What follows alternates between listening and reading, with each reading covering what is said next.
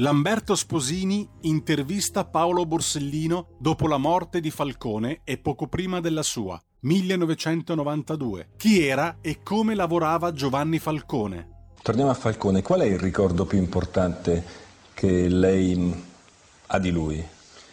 Ma guardi, io ricordo soprattutto eh, la sera e la notte in cui abbiamo dovuto procedere con largo anticipo rispetto ai nostri programmi al mandato di cattura conseguente alla dichiarazione di Buscetta.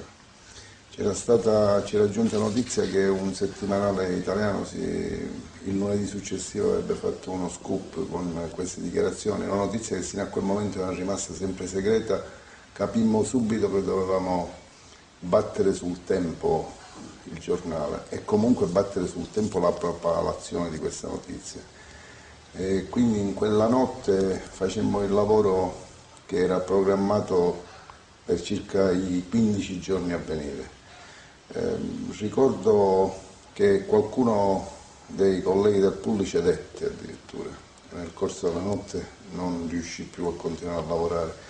Ricordo che eh, a un certo orario stavo cedendo anch'io perché obiettivamente non ce la facevamo più nel gestire quel mare di carte, di corsa, in momenti in modo così affrettato.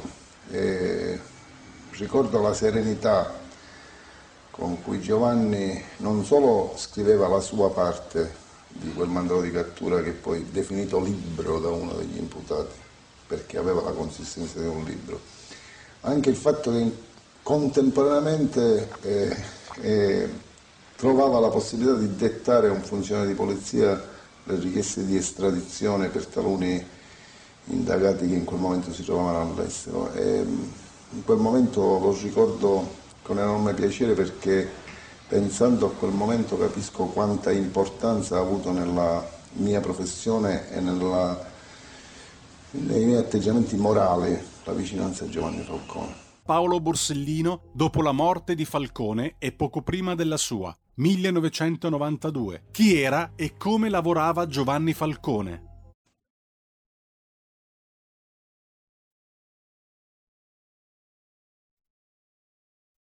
Va ora in onda il punto politico. Ma se non state attenti, i media vi faranno odiare le persone oppresse e amare quelle che opprimono. Malcolm X. C'è una radio, Radio Padania, che io capita qualche volta di ascoltarla ed è veramente una paura ascoltarla, una, c'è una rabbia, una, un odio che è totale e non si può nemmeno pensare a fare spallucce, pensare che questo odio, siccome è irrazionale, occorre in qualche modo dimenticarlo.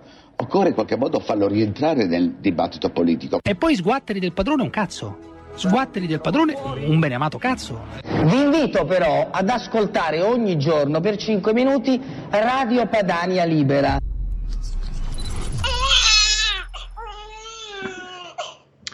Allora, chiamato Esproperi Plan, è lo scoop di Italia Oggi, anche in prima pagina, una, varia- una modifica che è in analisi di, di voto alla Camera, eh, di esame, scusate, alla Camera, eh, l'allegato 1 bis al decreto semplificazioni bis, eh, permetterà di bypassare i famosi famigerati DPCM, eh, venendo considerate le opere strategiche per la transizione energetica di pubblica utilità indifferibili e urgenti.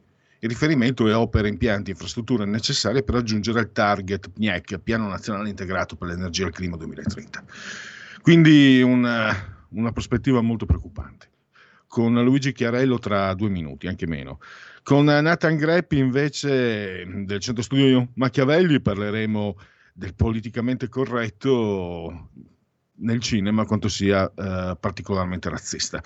Un bianco non può doppiare un nero, spero che nero si possa dire, ma viceversa si può. Invece, Arsène Lupin è diventato nero nell'ultimo film dedicato al famoso criminale del noir francese. A proposito di noir, avremo l'editore Carlo Frilli che ci parlerà di una raccolta di racconti dedicata al papà, il fondatore della omonima casa editrice, a, a, a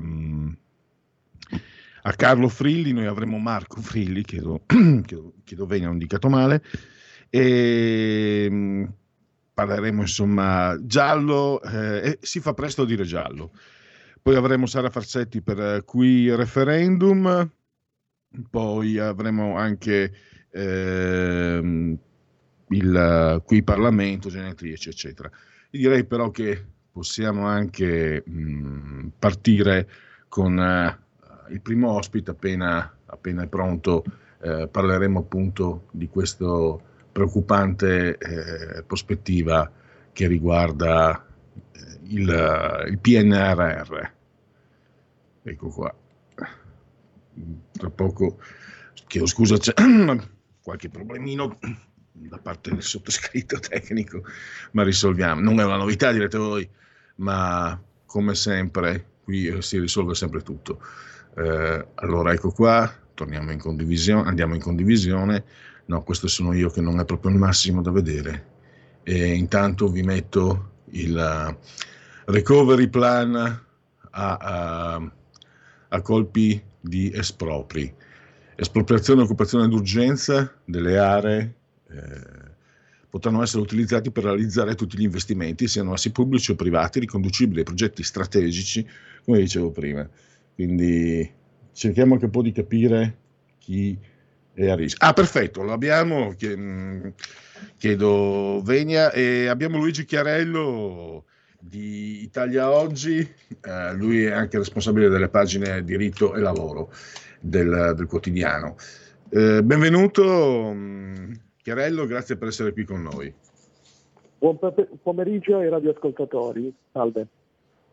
Allora, indubbiamente si tratta di una prospettiva che è molto allarmante. Se non ho capito, comunque è ancora in oggetto di esame alla Camera, però andiamo per gradi. Eh, di cosa si tratta più nello specifico? Nell'articolo proprio, hai fatto riferimento, eh, tu e mh, Giorgio Ambrosoli avete fatto proprio riferimenti specifici, tecnici che, che fanno capire che è già tutto scritto intanto.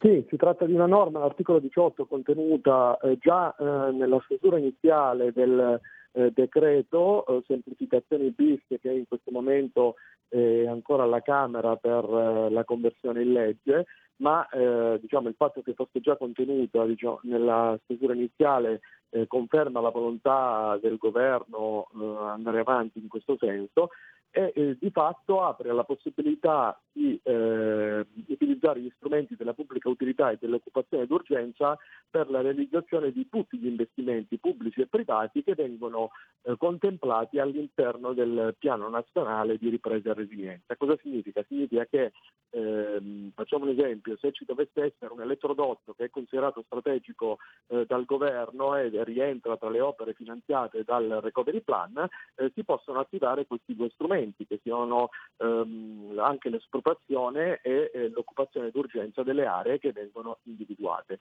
Di conseguenza questo facilita molto la individuazione delle aree, abbatte i tempi, eh, rende molto più uh, facili le procedure di esecuzione ehm, e quindi accelera la, la costruzione delle opere. Questo però vale anche per tutte le opere che eh, rientrano all'interno dei bandi eh, finanziati dal PNRR, cioè per tutte quelle opere che siano gli investimenti privati che vengono considerati finanziabili e che i bandi finanzieranno ehm, attraverso il recovery plan. Quindi un eh, per farla breve, un uh, campo fotovoltaico che deve essere eh, costruito su un terreno agricolo eh, potrebbe, se finanziato da un bando, eh, accedere a questi strumenti e quindi anche eh, eventualmente all'esproprio.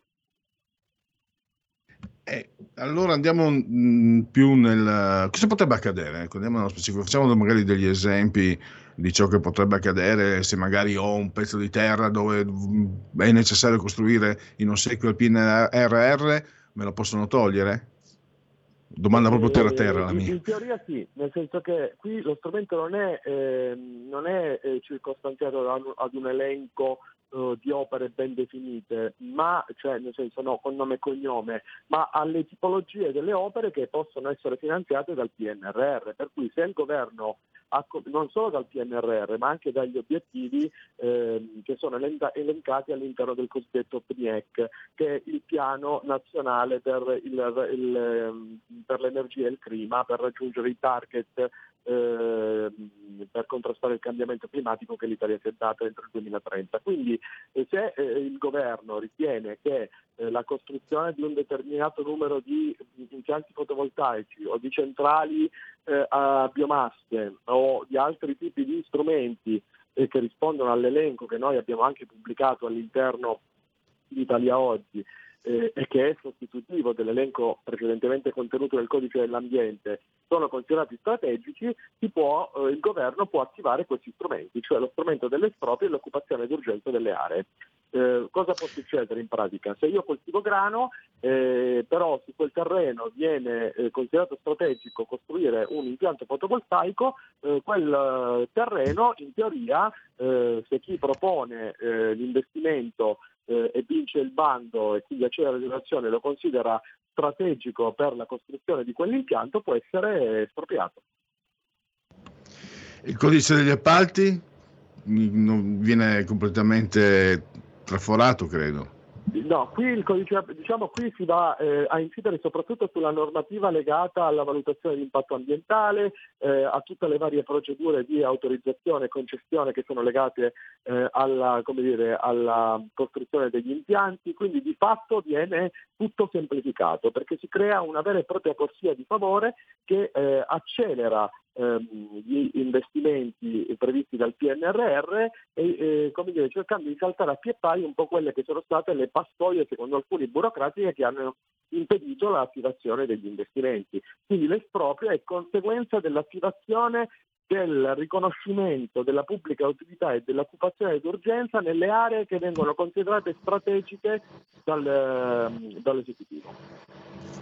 C'è anche, mi sembra, un, uh, un punto indicato come forse la, il grimaldello, il uh, target uh, PNIEC uh, che, um, che, deve essere raggiunto e che quindi può comportare anche tutto questo tipo di uh, velocizzazione, il piano nazionale integrato per l'energia e il clima. Quello anche non credo sia un buon grimaldello. Sì, quello è proprio boh. eh, perché eh, risponde alla filosofia che diciamo, è alla base in un certo senso dei recovery plan di tutta Europa in questo momento, cioè che eh, bisogna andare verso una transizione digitale del sistema produttivo e una transizione ecologica, eh, quindi eh, decarbonizzare, rendere meno dipendente dalle fonti fossili la produzione di energia.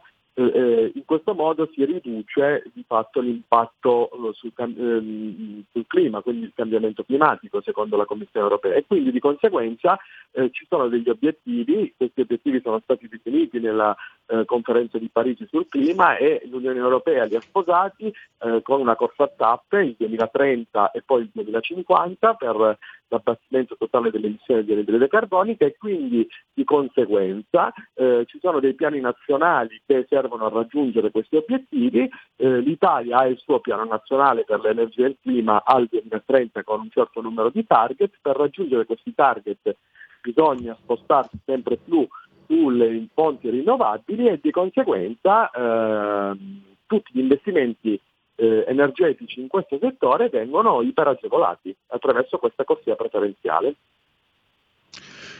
Voglio capire un'altra cosa, Chiarello, eh, fammi capire questo, come sta prendendo corpo questo PNRR? Eh, che finora è stato accolto quasi trasversalmente come la manna dal cielo.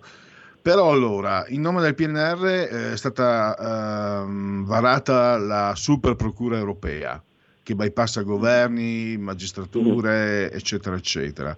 Qui eh, tutte quelle obiezioni che vengono fatte mh, quando si parla di codice degli appalti, la mafia, la corruzione, eccetera, viene, anche qui viene tutto bypassato dall'Europa. Eh, vorrei capire quanto, quanto può partecipare lo Stato nazionale a quello che viene deciso a monte. Allora, eh, fin dall'inizio i giornalisti che hanno seguito in maniera tecnica il, lo sviluppo del recovery, del recovery, Plan hanno messo in chiaro, noi su Italia Oggi l'abbiamo fatto da subito, che eh, per poter incassare eh, questi fondi, eh, la cui gran parte sono finanziamenti a tasso iperagevolato da restituire all'Europa e un'altra parte diciamo, sono uh, vere e proprie sovvenzioni, l'Italia deve ehm, dire, fare delle riforme che finora non ha mai fatto. Queste riforme sono, per esempio, una è quella della giustizia di cui si sta parlando in questi giorni eh, e che riguarda lo scontro la carta, tra la Cartati e i 5 Stelle, un'altra è eh, una riforma, eh, la, la, riforma sugli appalti per accelerare le procedure. Ecco, eh, sono tutte riforme che in realtà servono a eh, rendere il Paese, secondo la Commissione europea, più efficiente. Ovviamente queste riforme poi impattano su quelle che sono le situazioni eh, particolari del nostro Paese. No? Eh, per cui è ovvio che se noi andiamo ad accelerare eh, le procedure per certe opere pubbliche rischiamo di prestare il fianco eh, alle infiltrazioni della criminalità organizzata sugli appalti ed è di consegue- e conseguentemente eh, è anche ovvio che se noi eh, interveniamo oh, sulla giustizia, come del resto eh, è stato detto anche dai procuratori antimafia, possiamo eh, come dire, rischiare di mettere a repentaglio alcuni processi. Ci sono dei contraccolpi che sono legati a delle riforme ben precise che servono però a velocizzare gli investimenti sul territorio. Per cui i nodi politicamente sono sensibili, ogni partito ha la propria sensibilità. Quindi eh, effettivamente lo Stato deve mediare tra le esigenze nazionali e le richieste della Commissione europea. Una cosa è certa, se non si fanno le risorse, se non si fanno le riforme, i soldi non arrivano.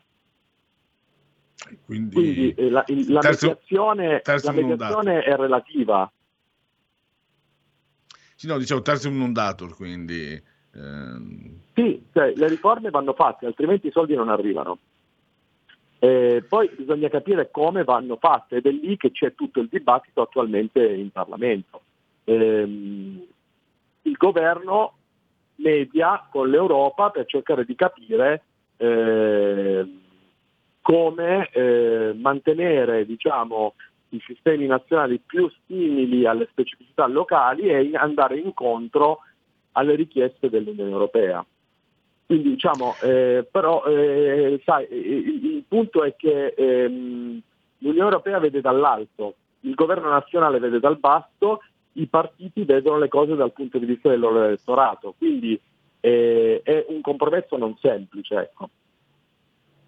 Tanto eh, sul tuo giornale avete pubblicato, c'è anche, mm, se non sbaglio, una tabella di, di, di, quelle, di quegli ambiti che potrebbero essere interessati da, sì. Mm, da queste sì, circostanze. Elenco. Questo elenco di fatto sostituisce quello che era precedentemente contenuto all'interno del codice degli appalti.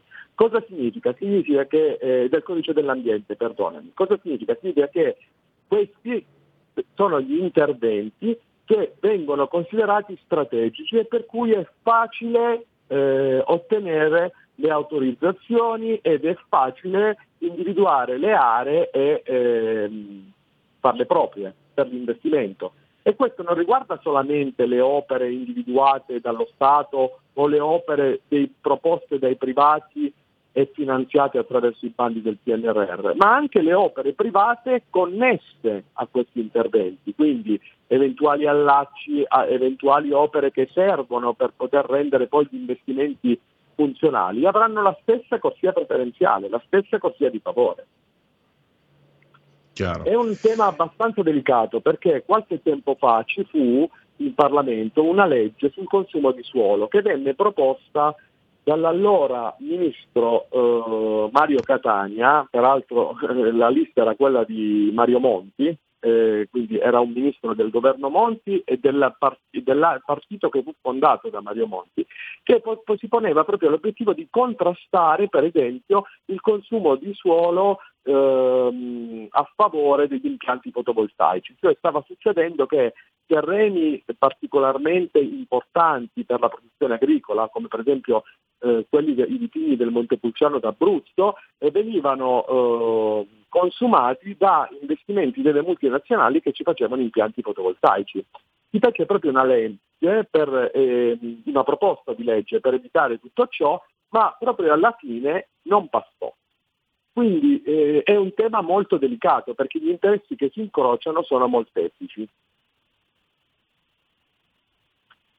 È chiaro. quindi è un allora... tema trasversale anche ai partiti, perché eh, ovviamente eh, il governo Monti potremmo considerarlo, tra virgolette, simile eh, per, per, quanto riguarda la sua leadership Monti, ehm, ha dire, una visione europeista, no? così come lo è il governo Draghi, che insomma, è stato un campione anche della, dell'Unione Europea, essendo stato governatore della BCE, ma eh, oggi eh, interroga anche i partiti questa cosa qui, per cui è, un tema che attraversa tutti i partiti e solleva contraddizioni in tutte le aree politiche.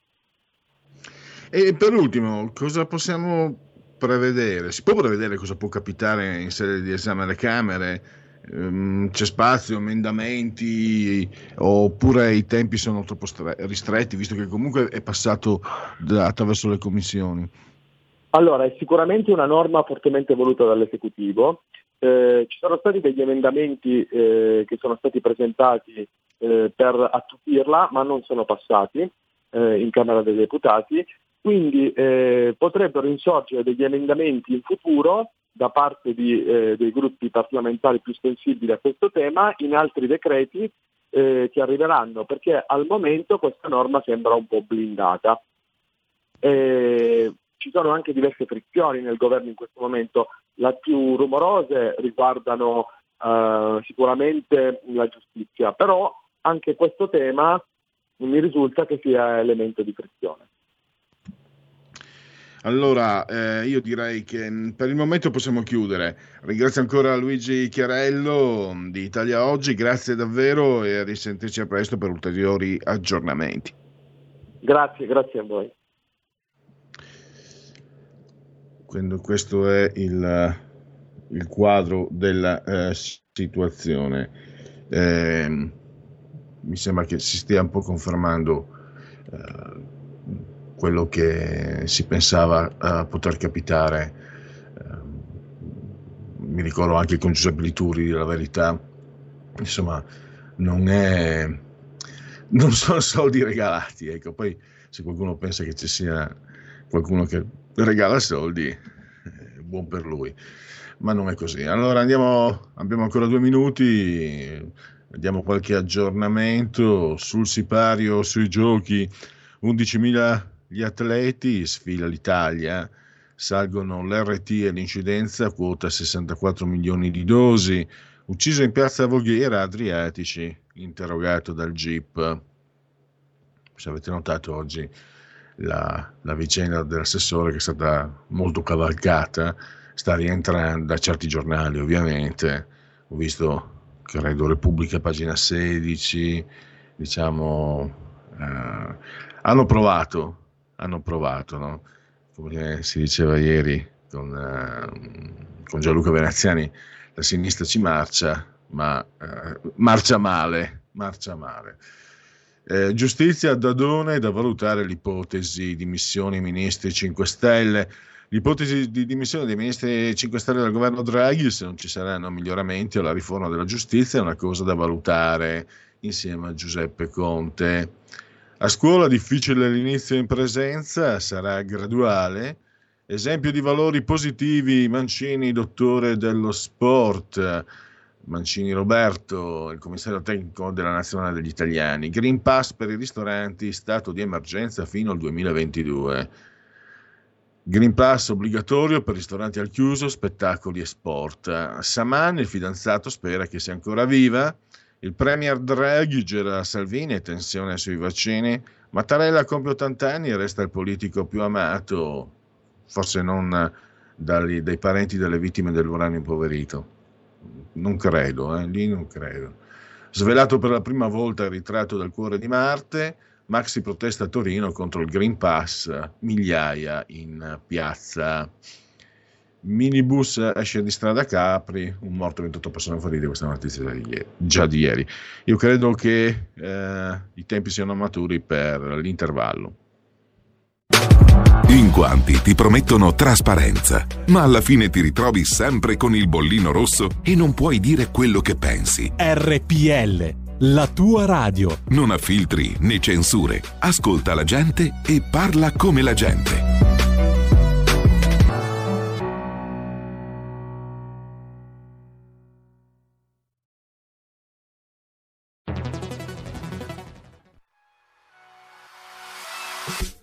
Sbaglia paga. Ci metto la firma. Referendum giustizia. 1. Riforma del CSM. Stop allo strapotere delle correnti. 2. Responsabilità diretta dei magistrati. Più tutele per i cittadini. Chi sbaglia paga. 3. Equa valutazione dei magistrati. I magistrati non possono essere controllati solo da altri magistrati. 4. Separazione delle carriere dei magistrati. Stop alle porte girevoli per ruoli e funzioni. 5. Limiti agli abusi della custodia cautelare. Per una giustizia giusta è un equo processo per tutti. 6. Abolizione decreto Severino. Più tutele per sindaci e amministratori. Firma anche tu ai gazebo della Lega nelle piazze e in tutti i municipi d'Italia. Trovi tutte le informazioni sul sito legaonline.it. Chi sbaglia paga. Ci metto la firma. Referendum giustizia.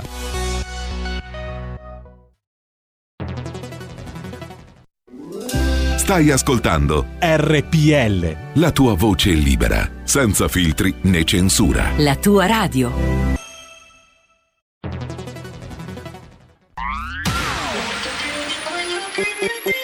Un suono così non l'hai mai sentito baby Da Plus molto più di quello che credevi Programmi, musica, multimedialità Da Plus suono nuovo di alta qualità Digital Radio. Il suono perfetto. Dub Plus. Anche RPL, la tua radio, è in Digital Radio. Porta con te ovunque RPL la tua radio. Scarica l'applicazione per smartphone o tablet dal tuo store o dal sito radiorpl.it. Cosa aspetti?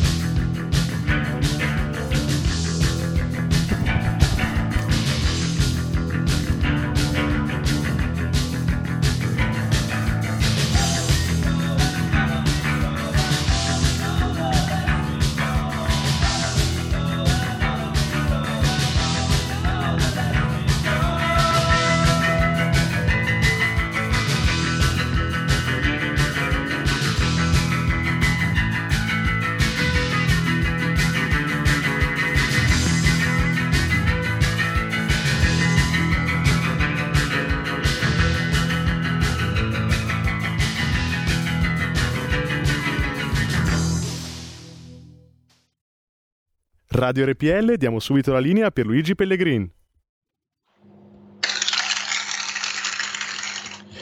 E diamo gli applausi ai nostri straordinari tecnici Federico e Stefano saldamente assisi sulla tolda di comando in regia tecnica.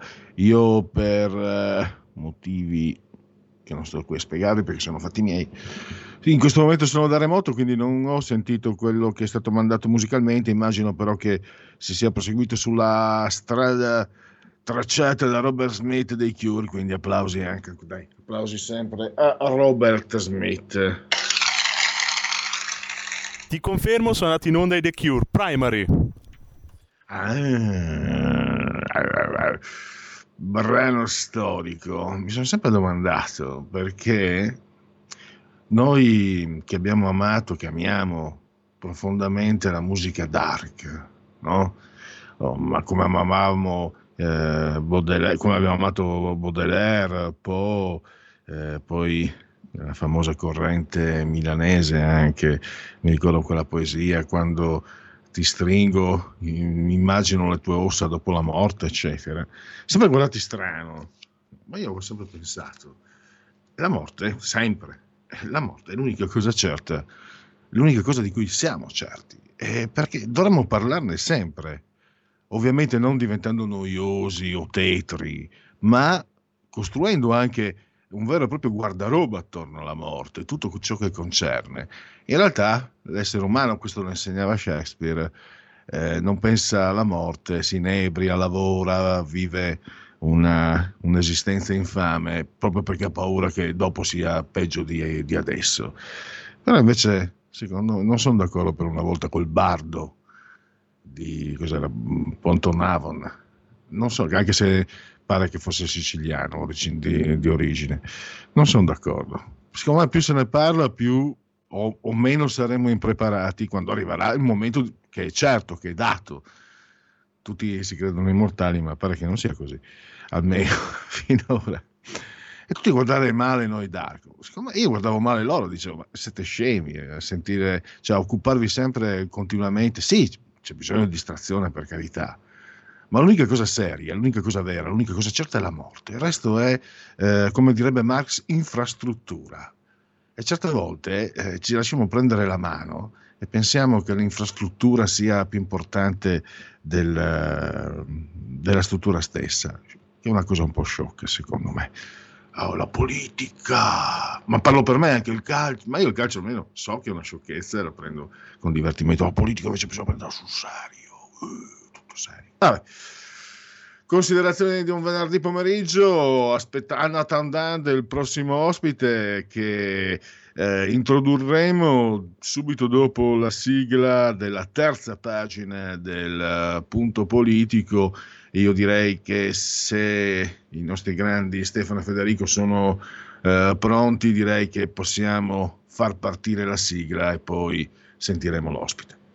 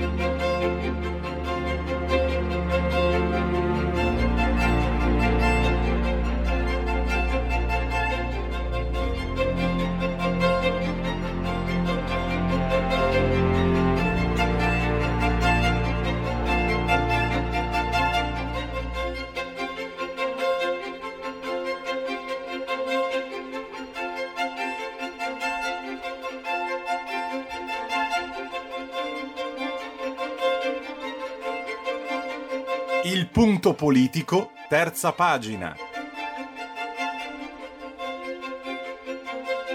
E salutiamo, eh, ringraziamo mm, per la sua presenza ai nostri microfoni Nathan Greppi, che tra le altre cose collabora anche col Centro Studi Machiavelli. Benvenuto Nathan. Buongiorno Pierluigi, grazie per l'invito. Grazie a te. E allora, io ho messo in condivisione il primo dei tuoi due articoli che potete leggere e trovare, sono gratis, quindi approfittatene eh, sul centromachiavelli.com, sul sito del centro studi eh, fondato e presieduto da Daniele Scarea. Allora, partiamo con uh, le tue osservazioni, Nathan, sul uh, cinema politicamente corretto che, guarda caso, eterogenesi dei fini diventa razzista e poi soprattutto ehm, ostacola la qualità, ostacola la, la bravura come sta emergendo sempre, in sempre più casi. Eh sì, è un problema molto mm, grande perché eh, da un po' di tempo ormai eh, si, si, costringono sempre più le produzioni a includere eh, determinate quote non sulla base del merito o dell'impegno, eh, ma sulla base, su base etnica o del genere sessuale mh, mm, o, de, o, dell'orientamento sessuale, per esempio ehm, anche in Italia si sono lamentati, de, del, si sono lamentati del fatto che in, nel film Una donna promettente uscito il mese scorso eh, c'era questo attore trans, Laverne Cox, che è, è, si presenta come attrice però in origine era un maschio che ha fatto il cambio di sesso per diventare donna eh, si sono lamentati perché è stata doppiata da, da, un uomo, che però è normalissimo. Da noi è sempre successo che attori eh, o doppiatori doppiassero eh, attrici non necessariamente dello stesso sesso, ma perché avevano me- un merito eh, o nel talento o nell'impegno nel copiare altre voci. Per esempio, nessuno si è mai lamentato, che, almeno che io sappia, del fatto che do- a doppiare Bart Simpson o altri personaggi dei cartoni animati fossero una donna. Eh, eppure in questo caso per, per, un uomo che doppia una, un trans c'è stata una mobilitazione persino del Guardian eh, che hanno attaccato l'Italia perché il, eh, i responsabili italiani del doppiaggio che sono costre- stati costretti a posticipare due, di un mese la data di uscita del film. E un'altra cosa riguarda la serie tv Friends che su, sui social c'era chi si lamentava che tra i protagonisti fossero tutti bianchi e non ci fossero minoranze, che però eh, finora Friends era sempre stata una delle più grandi, una delle serie di maggior successo degli ultimi vent'anni e nessuno si era mai lamentato, così come nessuno si lamentava almeno fino a qualche tempo fa che non ci fossero personaggi di altre etnie, non so, in uh, serie per bambini come Scooby-Doo oppure in uh, How I Met Your Mother, eppure adesso sta diventando molto più, stanno diventando molto più rigidi su, que- su questa cosa. E poi sì, c'è, c'è, anche c'è un... una sorta di, di, di, di mh, come dire, di antirazzismo preventivo che, che però nuoce in profondità. Eh sì, perché poi c'è anche un doppio standard, perché se sono attori di altre eh, tipo neri o di altre etnie a interpretare personaggi storicamente di un altro, eh, di un altro aspetto, tipo non lo so, quello di Arsenio Lupin in Francia che adesso è un attore di colore, oppure l'ultimo, anche, l'ultimo cartone sull'uomo ragno, eh, lì invece viene definita una cosa eh, da accettare, un'inclusione eh, che però eh, è due pesi e due misure. Se un, uh, un, nero interpreta un personaggio che di solito è bianco è una cosa giusta, se un bianco interpreta un personaggio che di solito non lo è, allora ti accusano di whitewashing, cioè di affidare, eh, sottra- cioè accusano i bianchi di sottrarre le parti agli altri, che mi sembra un po' una, un controsenso. Secondo me, e poi queste, oh, io tenevo a precisare que- nell'articolo che queste polemiche eh, hanno iniziato a nascere molto prima che arrivasse Black Lives Matter, perché già nell'89 c'era un film di Spike Lee, Fa la cosa giusta, in cui una, un attivista di colore attaccava un pizzaiolo di origini italiane perché anche c'è la sua pizzeria, era in un quartiere di afroamericani, su, sui muri aveva solo foto di celebrità italiane, italo-americane, non di colore. Fin, finché non era arrivato l'attivista, il pizzaiolo faceva tranquillo il suo lavoro e i suoi clienti di colore erano sempre tutti contenti, li volevano tutti bene e lui ne voleva a loro, ma dopo que- che è arrivato questo all'inizio se ne sono fregati, pensavano che fosse una cosa da nulla, ma poi questo è iniziato piano piano in maniera molto lenta e graduale a mobilitare sempre più persone e alla fine la cosa è degenerata eh, nella violenza e secondo me lì, anche se molte delle cose che dice di solito non sono condivisibili, secondo me lui ha, con questo film ha avuto il merito di aver previsto in anticipo di anche più di 30 anni eh, le violenze che ci sono state l'anno scorso, soprattutto l'anno scorso eh, da parte dei manifestanti del Black Lives Matter. E... Ecco, infatti mi fa piacere eh, che, che tu abbia apprezzato un film che addirittura è, stato, è uscito nelle sale eh, molti anni prima che tu nascessi e hai colto perfettamente diciamo, la parte predittiva profetica di, di Spike Lee che si è un po' bevuto, fammelo dire terra a terra, si è bevuto il cervello nel corso degli anni, peccato perché era un grandissimo regista a mio avviso. Ricordo anche per gli appassionati di musica eh, Fight the Power, un brano molto eh, molto introdotto nel, nel, film dei Public Enemy, gruppo rap di, di, tanti anni fa, quando il rap era, era, veramente una cosa sana, seria e giusta, secondo me almeno. Eh, no, scusa questa digressione. Allora, la profezia di eh, Spike Lee, e tu riporti anche, a me era sfuggita questa, eh, grazie, ti ringrazio anche per, per avermi info- portato queste, queste informazioni. Eh, la profezia di Quentin Tarantino. Secondo Quentin Tarantino nel 2028 dovrebbe, dovrebbero smetterla con questo politicamente corretto.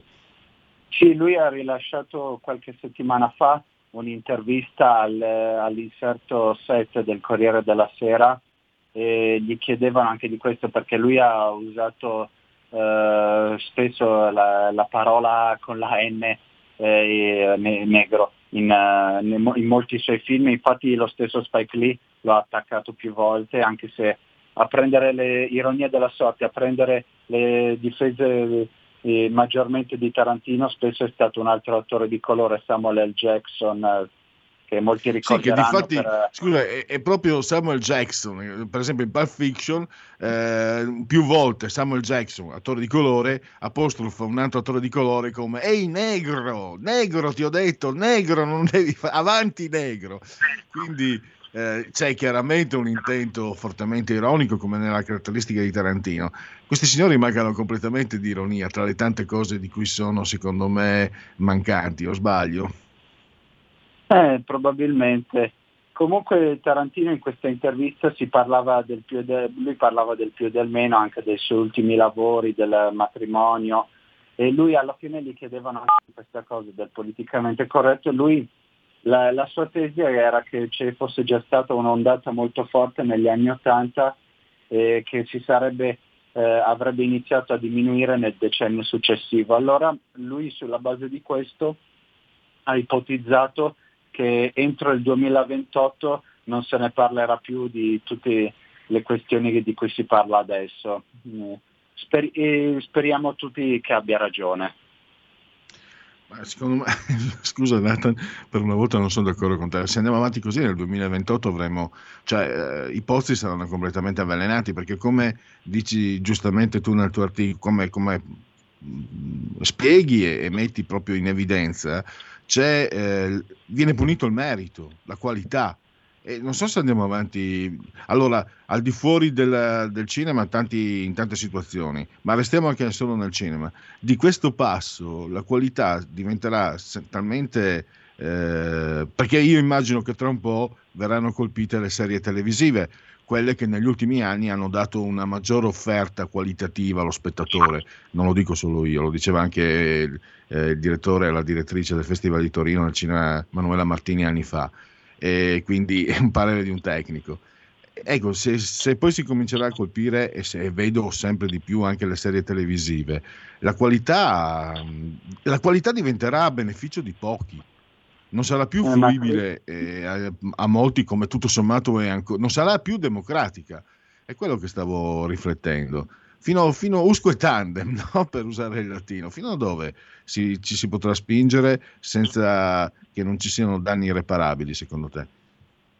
Eh, beh, non lo so, però credo che in termini di, di questo, ah, di questa deriva, credo che già adesso non è, non è più molto forte il merito, ah, neanche, cioè, cioè in, mol- in molto lo è ancora molto più che nel cinema tradizionale, infatti eh, si sentono ultimamente molti registi anche st- sto- di una certa età, tipo Martin Scorsese che in una, certa- in una recente intervista a Linus raccontava che Netflix eh, gli ha dato molta più libertà di quanta ne aveva con i produttori di cinema tradizionale. Parliamo di un regista che ormai ha quasi 80 anni e che comunque anche con questi nuovi media si è trovato, ha, ha- ha- ha trovato- ha riconosciuto che avevano una, una loro, cioè un loro sbocco, una loro importanza eh, anche nel dare libertà. Però giustamente fai notare tu, è probabile che questa cosa diminuirà sempre di più. Anche, e, e in parte sta già diminuendo, non so, anche negli adattamenti degli anime o dei vecchi manga, perché avevano fatto di recente un nuovo anime di- in digitale dei Cavalieri dello Zodiaco, allora per includere una specie di quota rosa avevano fatto il personaggio di Andromeda come una femmina. Eh, adesso devo ricon- dovrò ricontrollare meglio, ma credo che l'abbiano fatto come una femmina eh, quando era un maschio nella serie originale, sia nel manga che nel cartone originale. E, e- ma si potrebbero fare tanti esempi di questo genere, eh, anche perché an- e non ricordiamo, che poi, ricordiamo poi che ne- la prima serie di- importante di Netflix, che, che era stata House of Cards, aveva chiuso eh, prima epurato il- l'attore principale, poi chiuso dopo che Kevin Spacey si era ritrovato travolto dalle accuse di molestie eh, durante la, la prima ondata del Me Too, quindi già, già da un po' di anni ha, ha iniziato a prendere piede questa deriva. E, e stiamo parlando di, di uno che se non è il più grande attore vivente ci, ci va molto vicino, quindi solo per delle insinuazioni, eh, delle accuse, sulla, sul- tra l'altro discriminato eh, come omosessuale, quindi proprio siamo alla follia. E, no, lo osservavo questo, Nathan, perché mi è capitato di vedere questi giorni Omicidio East Town, eh, questa serie molto, come dire, insomma, strombazzata con Kate Winslet, meravigliosa, fantastica. La figlia della protagonista è lesbica e sinceramente sembra una scelta molto appiccicata, molto po- da politicamente corretto, cioè non c'era bisogno di introdurre questo, questo aspetto, Mm, era solo questo che mi era venuto in mente. E prima che abbiamo ancora 5 minuti e parliamo di fumetti. Eh, Nathan, anche a destra leggono i fumetti e tu hai scelto nove riferimenti per le letture, come si diceva una volta, estive. Eh, partiamo partiamo da- dall'ultima, quella che io, tra quelle che hai proposto, conosco meglio e che ho trovato davvero strepitosa, anche perché è uno dei miei attori- atto- autori preferiti, ricordiamo il Cavaliere Oscuro, Frank Miller 300, che, che ha dato poi il via anche al film molto celebrato e anche molto criticato, molto accusato di essere di destra, di essere anti-islamico, eccetera, eccetera. Eh sì, Tre- anzi, eh, se- segui tu eh, l'ordine. miei cin- E come mai anche ti è venuto l'idea di indicare mm, un po' questi fumetti eh, pensando a un lettore, diciamo così, di destra o non di sinistra, insomma? Beh, io ave- già- avevo già contribuito a stendere liste di, eh, e a recensire fumetti e libri per, le, di- per le- le letture estive per varie riviste in passato e quindi avevo pro- pensato di applicare lo stesso metodo anche in questo contesto, visto che mi sembrava che ci fosse, ci fosse un posto vacante che andava riempito. Io mh, ho, ho fatto apposta mettere per di, fumetti per lettori di destra anziché fumetti di destra perché eh, secondo me, a parte che la cultura in, un, in, in teoria sarebbe giusto eh, che fosse eh, giudicata e apprezzata eh, da tutti sulla base del suo valore intrinseco, ma visto che nel, nel fumetto anche in altri eh, purtroppo c'è un monopolio di una certa parte politica, pre- prendere una posizione ahimè necessario. Ho, ho, ci tenevo anche, tra gli altri a mettere 300 perché eh, mo, molti giovani eh, della, della, mia generazione sono cresciuti un po' imitando il grido di Gerald Butler, questa è Sparta, e, e quindi secondo me anche per questo andava messo.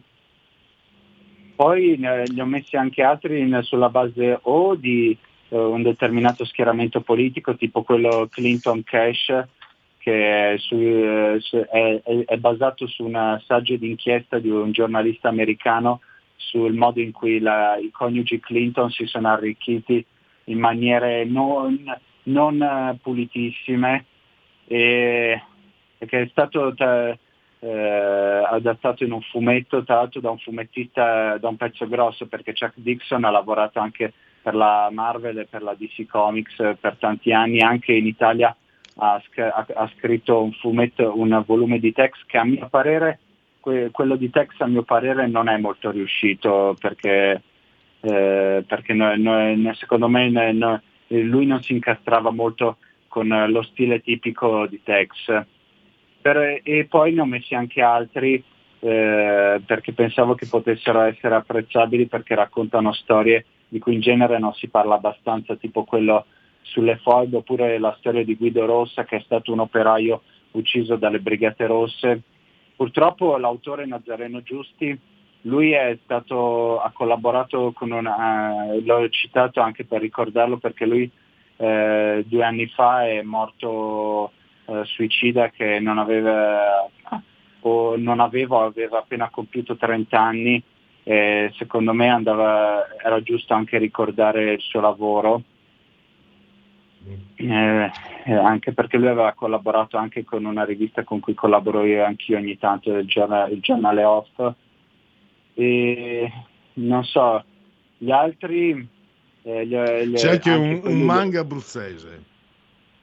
Sì, eh, perché poi ci tenevo anche questo, perché ogni tanto saltano fuori queste storie di italiani che vanno a vivere in Giappone, ma alcuni ritornano, altri restano lì e eh, si, diventano eh, autori di manga e trovano lì la loro vocazione. C'era questo Giuseppe Durato, questo ragazzo abruzzese che ha raccontato eh, nel manga Mingo la storia di come un italiano vive in Giappone ed è una storia molto divertente perché racconta degli stereotipi con cui gli italiani vengono visti all'estero, ma lo fa in maniera non vittimista, lo fa in maniera un po' scher- molto scherzosa, molto goliardica, tra l'altro eh, si raccontano anche tutte le sue eh, problematiche nel provarci con le ragazze perché lì cioè, gli italiani vengono visti anche con uno, quello che potremmo definire uno stereotipo positivo, nel senso che li cons- spesso vengono visti, tu- considerati tutti dei gran fighi eh, che hanno successo con le donne quando invece lui invece non, era, non rientrava in questa categoria e credo che leggendolo molti ragazzi potrebbero eh, rispecchiarsi nelle sue problematiche. Altri, fum- altri italiani che mi vengono in mente che hanno avuto successo nello stesso modo, ce n'è uno di recente che si chiama Luca Thieri che anche lui è andato a vivere in Giappone, uno originario di Torre del Greco e lui invece ha pubblicato una, un manga di fantascienza ambientato nella Tokyo del 2055 mentre un po' di anni fa c'è Nathan, stato un... devo, devo, purtroppo interromperti perché adesso devo assolutamente passare la parola alla pubblicità tassativamente, come si diceva. Allora, e quindi dobbiamo concludere. Io ti ringrazio ancora. Eh, vi ripeto, se andate sul sito centromachiavelli.com potete leggere completamente eh, i due brani, i due articoli di Nathan Greppi. Eh, io ti saluto, ti ringrazio, buona domenica e risentirci a presto. Grazie mille, buon fine settimana. Da oggi la tua radio È ascoltabile anche con la televisione in digitale. Sul telecomando della televisione digitale o del tuo ricevitore digitale puoi scegliere se vedere la TV o ascoltare la radio. Risintonizza i canali radio e troverai anche RPL, canale 740. la tua radio.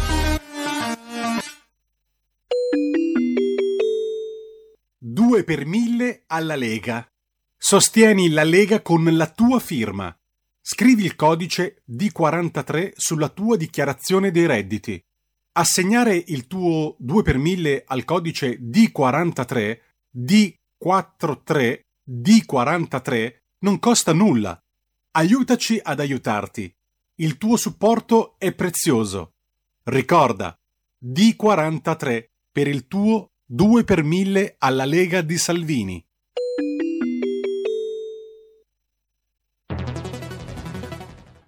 Il futuro appartiene a chi fa squadra. Le radio italiane si uniscono per giocare la partita da protagoniste. Nasce l'app Radio Player Italia. 140 stazioni in una sola rete. Scegli la tua preferita e ascolta il suono perfetto del digitale. Gratis, senza registrazione, senza interruzioni. Compatibile con tutti i device. Le notizie, la compagnia, la musica scelta da chi la ama, la conosce e la vive. Scarica Radio Player Italia. Il futuro batte con la radio nel cuore. Anche RPL è disponibile su Radio Player Italia.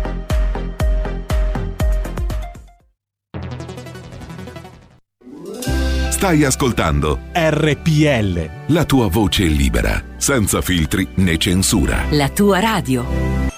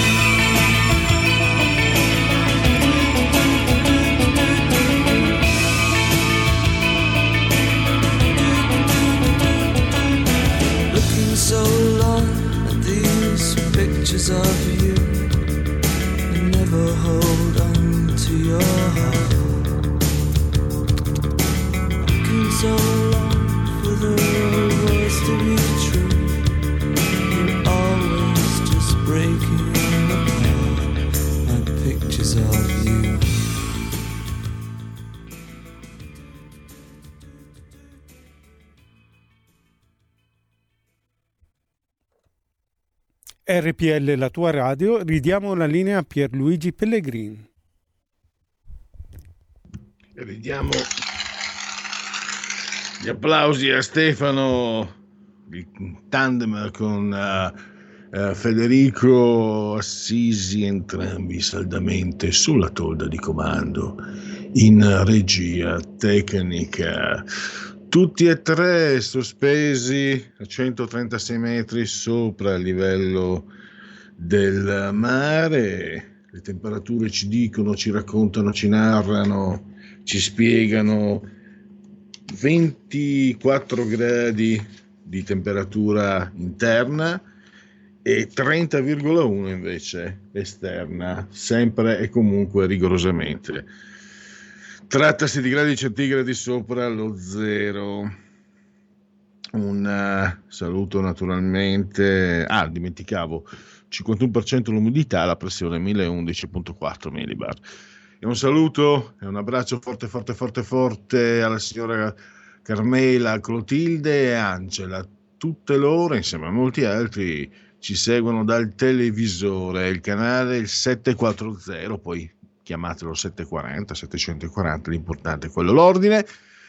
Poi molti anche cullati dall'algido suono digitale della Radio DAB, in molti anche grazie alle applicazioni dedicate iOS e Android ci seguite attraverso il tablet, lo smartphone, l'iPhone, la smart television, la Fire TV e anche Alexa accendi RPL Radio, passaparola ve ne saremo riconoscenti e anche in molti attraverso il portale del quotidiano La Verità, su YouTube e da internet. Ah, penso che di quel che c'è non manchi nulla. E andiamo allora avanti adesso, vediamo se trovo, fatemi trovare, fat- fatemi, eccolo qua, qua metto un personaggio celeberrimo attraverso certe eh, generazioni. E questo, ah, dimenticavo, dimenticavo che il tutto sta accadendo nel quinto giorno di Termidoro, mese del calendario repubblicano, 161 i giorni al fi- alla fine, secondo i gregoriani. Per tutti un venerdì Vinas 23 di luglio, anno domini 2021-2021. Dunque direi che eh, in questa mezz'ora possiamo evadere almeno un paio di rubriche la prima è il dite la vostra che io penso la mia, poi magari anche genetriaci. Vi eh, rammento e ricordo che dopo le 16.30, alle 16.35 incrociamo le dita perché ogni tanto va buca. Dovremmo avere per eh, qui eh, referendum Sara Farsetti, che è responsabile organizzatrice della provincia di Bologna, e, e poi Edoardo Rixi eh, in clip, grazie ai nostri due tecnici Stefano e Federico, che ringrazio davvero anche per questo lavoro molto prezioso eh, in uh, qui Parlamento appunto. E poi dopo le 17, parola di scrittore, vi ho detto avremo, avremo ehm, Carlo Frilli, che è il figlio, no, credo sia eh, Marco Frilli, no scusate, scusate, Carlo Frilli, figlio di Marco, per parlare, eh, Marco è il fondatore dell'omonima casa editrice, Fratelli Frilli Editori, eh, stiamo seguendo molti loro libri gialli, e parleremo insomma di Si fa presto a dire giallo. Allora direi di partire con eh, la sigla di, della rubrica Dite la vostra. Dite la vostra, che io penso la mia. Il telefono, la tua voce, allo 02 6620 3529. Anche al numero di WhatsApp 346 64 27 756. Ordunque, liquori prodotti, attenzione, con gel igienizzanti. 20 indagati in un'operazione della Guardia di Finanza di Napoli. È proprio così. Facevano i liquori con eh, i, i gel igienizzanti. Allora, la proposta che ho lanciato A, il vaccino per la variante Super Ciuc, che ho messo in condivisione. B, eh, riconosco lo stile Arcuri. C, astenersi battute su vaccincin. Mi vergogno di questo, un gioco di parole. Mi, mi vergogno perché non sono riuscito a farne a meno. Mi vergogno per quello, ancora di più che per il bassissimo gioco di parole. Nel mentre vi ubriacate di sciampiaggini poveri migranti soffrono nelle stive delle navi ONG.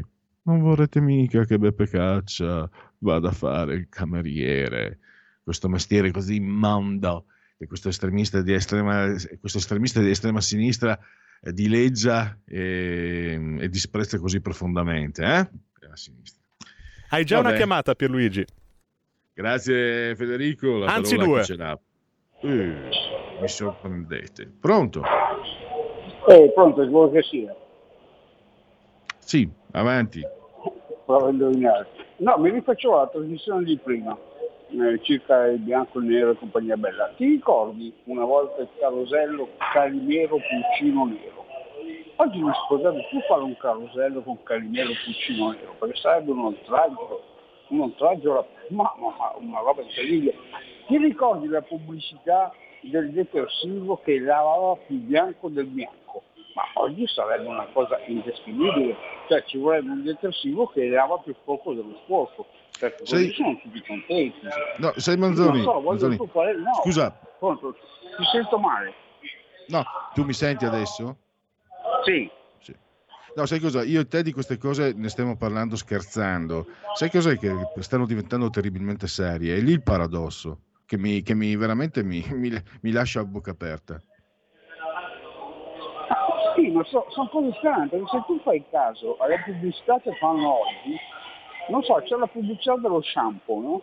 C'è la pubblicità uno shampoo, un, un, lo shampoo mi lava i capelli, punto. Allora c'è una tipa bianca che si lava i capelli, i capelli lisci e cose. Poi viene fuori una tipa di colore, diciamo colored, eh, diciamo negra, diciamolo come vuoi, tanto è quello del colore, cazzo, non puoi negare i colori, che lei c'ha i capelli ricci usa lo shampoo e gli va bene lo stesso. Ma sono scemate. L'altro giorno, l'altro giorno su, su- sulla stampa, mh, non mi ricordo se era giornale o, o, o libero, è comparso un articolo di un'associazione ambientalista che ha chiesto che non venisse più trasmessa la canzone di, di, di, di Cocchi Renato, la gallina non è un animale intelligente, perché offendeva l'animale. Ma ti rendi conto a che livello di scemenza siamo arrivati? È una cosa indescrivibile. Siamo ai confini della realtà, proprio. una volta c'era il telefilm ai confini della realtà, noi siamo adesso ai confini della realtà. Ciao. Ciao. Io eh, ripeto quello che diceva l'ascoltatore e quando poi però la provi sulla tua pelle, nove anni fa un parlamentare dell'UDC e l'ordine dei giornalisti ha cercato di farmi fuori, di eliminarmi, di, di- di espellermi per una battuta che avevo fatto su una ragazza ucraina. No, per, per le patelle Bourgeois aveva detto voglio scandalizzare i borghesi e mi hanno, fa- mi hanno processato. E quindi lo dico anche che sto ridendo, ma sono stato anni sinceramente eh, con uno stato d'animo che è meglio lasciar perdere, anche perché io sono una persona molto, non sembra, ma sono molto molto molto molto sensibile. E quindi questo è quello che ho detto a Manzoni, lo ribadisco. Eh, io e lui ne scherziamo perché è chiaro, sappiamo di cosa stiamo parlando, ma questi folli, questi eh, radicali, radical chic, eh, sono- rischiano di fare veramente molti danni e molto male. Mi sembra stia facendo aspettare un'altra telefonata, però. Pronto? Pronto? Sì, buongiorno. Pronto? Ah, salve, ciao. Sono Mario. Eh, non ci sentiamo da tanto tempo. Siamo solo, diciamo, nei momenti di estremo allarme e di, di preoccupazione.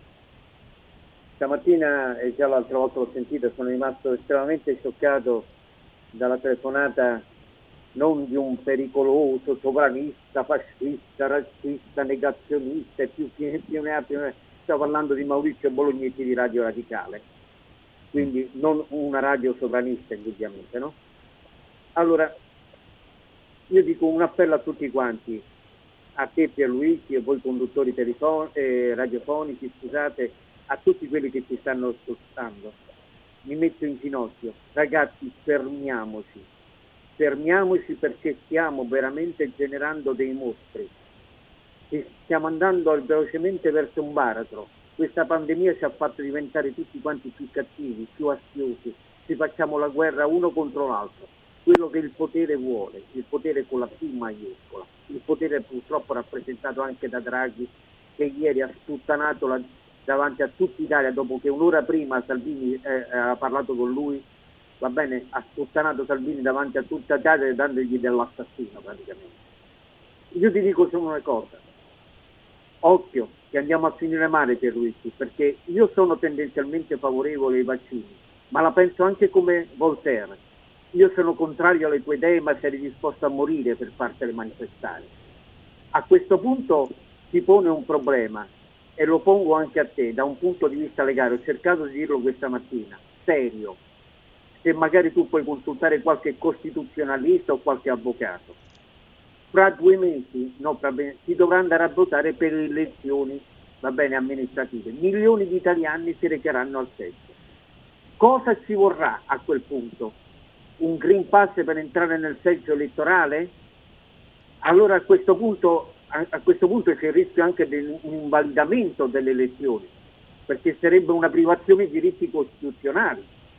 Ah, perché a quel punto se- tu non puoi votare, va bene, c'è il rischio di invalidamento con centinaia di ricorsi al TAR, al Consiglio di Stato, alla Corte Costituzionale tutto quel che ne conviene.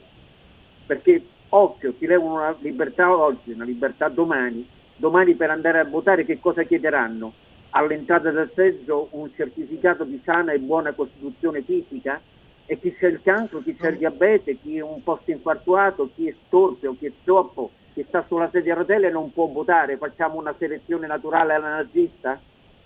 Occhio, questa domanda io l'ho cercato di fare stamattina, ma sono stato stoppato perché se non c'era tempo. Bisogna consultare qualcuno della Lega, qualche costituzionalista o te se ne sai qualche cosa.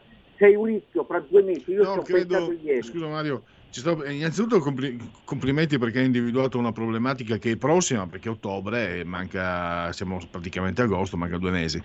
Eh, stavo, stavo pensando mentre tu parlavi, credo che faranno i furbi, credo che eh, faranno votare come fanno negli ospedali, eh, le persone che, eh, che non possono deambulare, faranno i furbi perché ovviamente chi non ha il Green Pass, diciamo in linea di massima è uno che va a votare verso una certa parte politica e quindi vi- eh, faranno in modo che, che ci saranno meno Ma voti. questo è ma gravissimo, questo è me- gravissimo. Sì, Que- ma, ma loro secondo me salverà- Devi salveranno la forma per istituendo una sorta di voto, di voto, eh, di voto per lettera o cose di questo genere. No, L'escamotage ma lo- allora è gravissimo, allora è gravissimo perché so- sono da invalidare le elezioni perché se tu, se tu non mi fai entrare nel seggio, tu mi proibi un diritto costituzionale, a quel punto le elezioni vanno annullate perché tu escludi milioni di persone, soprattutto un giorno che faranno, Eh, potranno votare solo, io sono, ho la barba come te per esempio, solo quelli glabri, chi ha due nei sulla fronte e chi, e chi ha un Allora, braccio, no? scusa, Chi- Ma è un Mario, ma l'abbiamo già, la- punto scusa Mario, abbiamo già capito il loro gioco. Loro diranno che tu sei una bomba biologica che può infettare 2 miliardi di persone, sei un assassino potenziale. Lo stanno già dicendo quelli che non hanno il Green Pass. Va benissimo, Eh, a l'ho, detto, punto- l'ho detto l'ho detto Draghi indirettamente, eh, più o meno, neanche tanto indirettamente.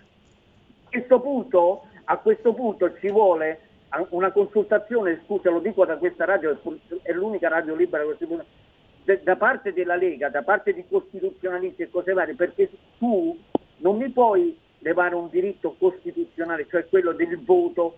Allora a questo punto le elezioni potranno andare a votare solo quelli di sinistra, perché di solito quelli più scettici sui vaccini sono quelli di destra, allora quelli di sinistra vinceranno per i prossimi vent'anni. Ma la cosa è gravissima perché a questo punto un- sono i problemi di una dittatura feroce di cui in quella nazista sarebbe niente, perché a questo punto daremo il voto per censo, per età, eh, che non potranno votare, quelli sotto il 1,60 m sono troppo bassi e non possono votare. Le elezioni verrebbero perché sarebbero a quel punto te lo giuro, eh, sarebbero invalidate perché qualsiasi costituzionalista che fa un reclamo, va bene, che tu non puoi entrare a un seggio, va bene, perché non hai il Green Pass, è un luogo chiuso, va bene, a questo punto poi si è votato l'altro anno, scusami Pierluigi. Mario, Mario, dopo devo interromperti. Guarda, sai cosa? Se vince Salvini, eh, magari insieme alla Meloni, le invalidano.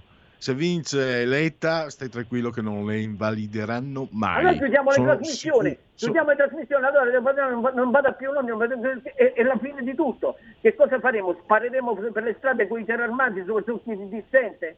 Oggi- O solo perché un banchiere deificato da tutto il mondo, questo è qua si è permesso di dare davanti a 20 milioni di italiani dell'assassino a Salvini?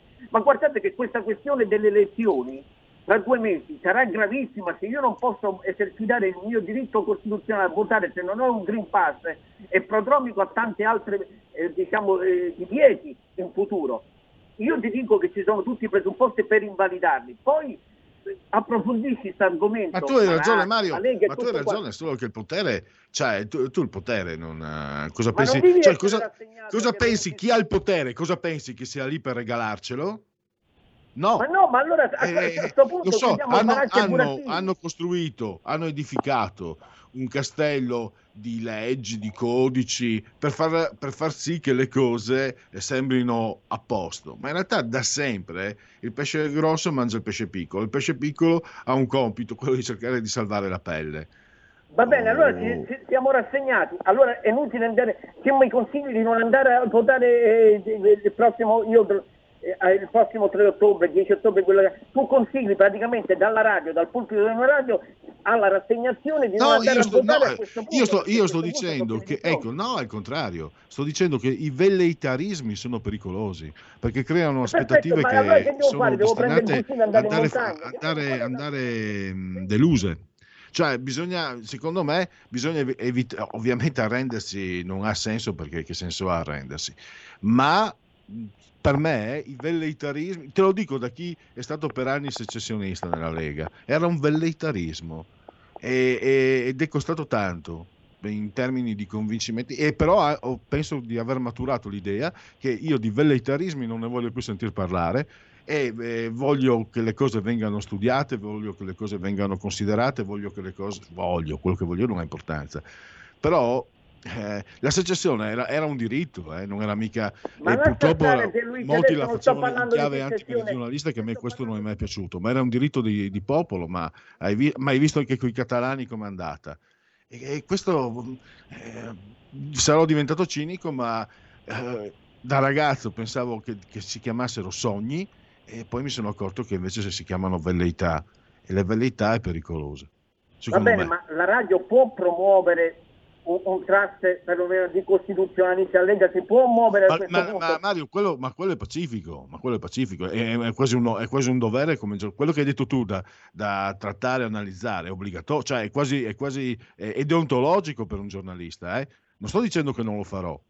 Io stavo parlando come se fossimo due, eh, diciamo, simpatizzanti e stessimo chiacchierando. No, da- dal punto di vista giornalistico dovrà essere fatto assolutamente. È, è un sugger- non è un suggerimento, non lo prendo neanche come suggerimento, lo prendo proprio come, quasi, lo prendo quasi come, un- come un obbligo, quello che hai detto tu di controllare la costituzionalità, eccetera, eccetera. Quello assolutamente andrà fatto. Però non mi farò illusioni, ecco, quello ci tenevo a dirti. Allora, allora, perfetto, allo- allora perfetto. Allora a questo punto tu praticamente stai dicendo giustamente, è una secessione è un'altra questione, stai dicendo agli ascoltatori in buona fede, è quello che tu rassegniamoci perché il potere farà di tutto, va bene, questo, però qui stiamo parlando di libertà personale costituzionale, cioè sono disposto a cominciare io uno sciopero della fame seguito. Guarda che quello che è successo ieri a Torino, 10.000 persone, prima erano piccoli gruppetti di 20-30 persone, i Novax, poi sono diventati 50, poi 100, ieri a Torino a 10.000. Se incomincia questo movimento, va bene, che coinvolgerà milioni di persone, anche di gente vaccinata, occhio che quel movimento lì, di milioni di persone, lo va a intercettare la Meloni e la, e la Lega se lo prende in quel posto, ma senza burro però, eh. scusa la volgarità. Occhio, No, comunque, occhio, sempre- guarda, io sono, cioè, non sono un politico, eh, sono uno sì, che, che dice di sé paresiarca, cioè non posso nascondere quello che, che penso, o, no- o comunque non posso dire cose che non penso. Eh, dopo, eh, lungi da me, cioè, io non conto, conto meno di zero, quindi la mia opinione non vale zero. Ehm, non, non bisogna arrendersi. Io però, per onestà e franchezza, devo dirti quello che penso anche se farò, anche se comunque farò tutto il possibile eh, come giornalista e anche come militante per, eh, per fare come dici tu.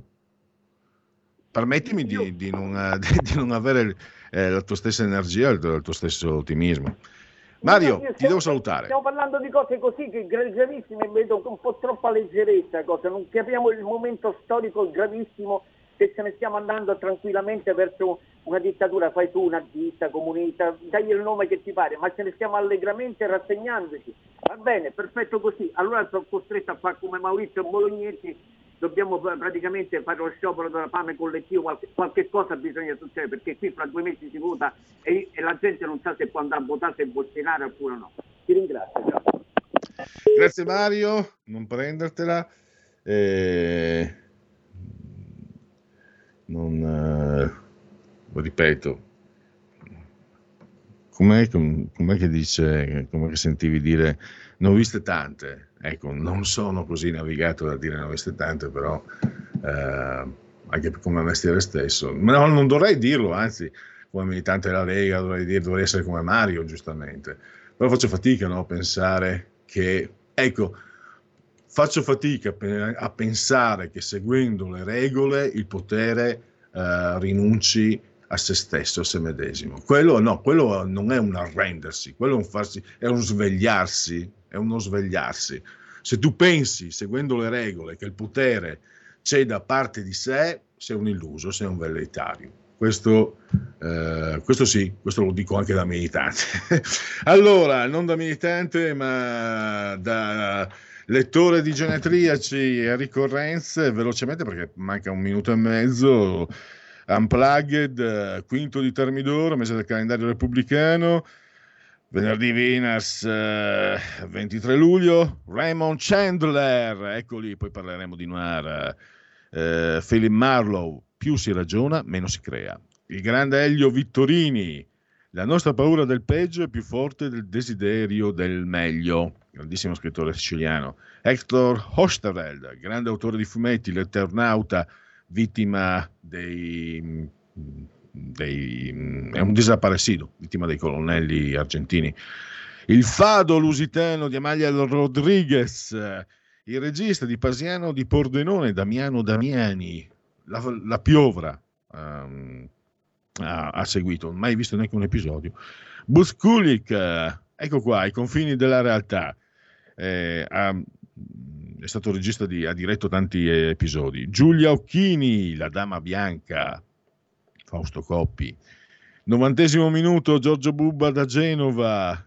Poi sono convinto che non gli faranno gli auguri i parenti delle vittime de- dell'uranio 238 238, dell'uranio impover- impoverito. E neanche Alfio Caruso, che in un suo libro ricordava l'incontro tra Sam Giancana, boss della mafia italoamericana, e Bernardo Mattarella, che aveva un certo grado di parentela. Enrica Bianchi Colombatto, la bresciana Erika Blanc, attrice Massimo Boldi da Luino, Max Cipollino, eh, in fila per tre. Se io fossi un cantautore, dopo aver scritto in fila per tre, smetterei perché non, potessi- non potrei fare di meglio. Invece lui ha continuato facendo delle canzoni fantastiche, Edoardo Bennato. Teo Van Gogh, pronipote di- del grande pittore olandese, eh, ucciso da un estremista islamico per il suo documentario Submission. Poi abbiamo Mandi Mandi, Marco Milano, e poi abbiamo eh, Monica Levinsky, ci ricordiamo di gatton- quando gattonava nella stanza ovale della Casa Bianca.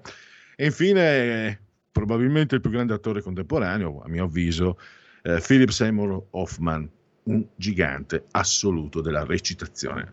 Ma questo lo dico, mi sono confrontato con chi ne sa più di me e sono tutti concordi. Intervallo. In quanti ti promettono trasparenza, ma alla fine ti ritrovi sempre con il bollino rosso e non puoi dire quello che pensi. RPL, la tua radio. Non ha filtri né censure. Ascolta la gente e parla come la gente.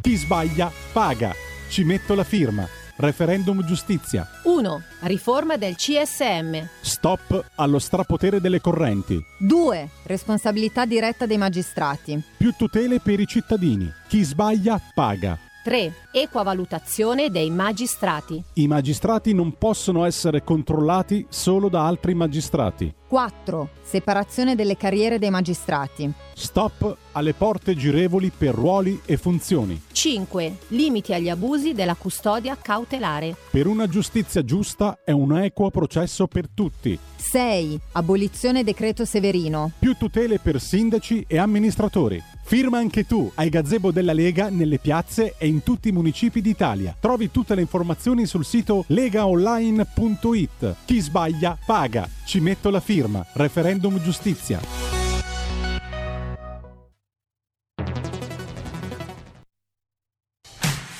Porta con te ovunque RPL la tua radio. Scarica l'applicazione per smartphone o tablet dal tuo store o dal sito radiorpl.it.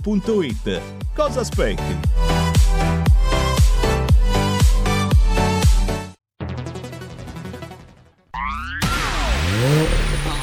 Auto nuova fiammante col suono nuovo DAB Plus che si sente a tuono La provi e senti subito com'è che va DAB Plus la tua radio migliorerà Digital Radio.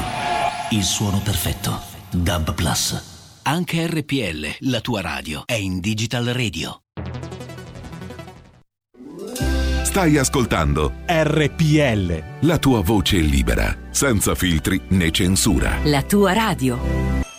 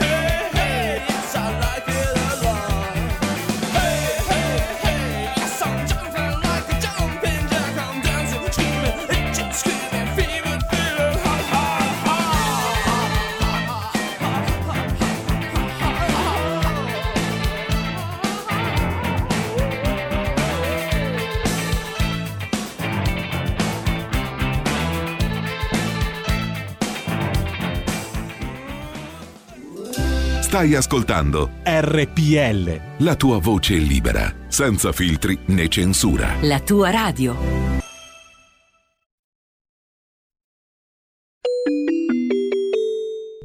Qui referendum. Qui referendum eh, abbiamo in collegamento, eh, le do il benvenuto, la ringrazio per la sua dis- disponibilità, Sara Farsetti che è anche responsabile organizzatrice a Bologna e sa- sta seguendo, eh, non so se anche dell'Emilia, comunque sta seguendo per la provincia di Bologna, eh, per la terra felsina la raccolta firme. Benvenuta eh, Sara, grazie per essere qui con noi. Grazie a voi, grazie a tutti, ciao. Allora, eh, Sara, se oggi è venerdì ho voglia di dare del tu alle persone, se permetti ti do del tu, anche perché sono vecchio. Sì, sì, ass- assolutamente, assolutamente del tu. E anche perché mi fa piacere prendere confidenza con chi sta lavorando dur- duramente. Eh, ho questo riscontro, ehm, stiamo seguendo ormai da un paio di settimane, e c'è, c'è molto, mh, c'è, content- c'è soddisfazione. Nonostante le giornate molto. calde, non- il- le, le giornate rubate magari ad, altri, ad altre cose, altri impegni, eccetera, eh, siete tutti molto molto soddisfatti. E così anche a Bologna. Sì, sì, sì, sì, assolutamente. A Bologna c'è molta, molta affluenza e questa cosa ovviamente ci riempie di orgoglio. Raccogliamo, noi facciamo banchetti tutta la settimana per la raccolta firme del referendum. Il weekend che di solito la città si svuota, in realtà quest'anno stiamo raccogliendo un sacco di adesioni. Ogni sabato e ogni domenica facciamo uno, su tra Bologna città e provincia quasi mille firme ogni weekend. Quindi c'è molta soddisfazione per questo referendum. Ti chiedo anche, mh, magari prima di entrare nel merito, eh, si stanno muovendo personaggi che appartengono alla sinistra che stanno dicendo no per carità non lasciamo la giustizia alla Lega, dobbiamo occuparcene anche noi e sostengono il referendum. Eh, cosa, cosa pensi Arrivano tu poi dopo. che, che abiti in una terra Arrivano molto sempre rossa? dopo. Arrivano sempre dopo a, a quello che serve ai cittadini. An- anche su Bologna, adesso loro hanno già iniziato la loro campagna, considerando che hanno sempre governato loro, adesso cercano di risolvere i problemi che hanno creato. Ma eh, non si fa così.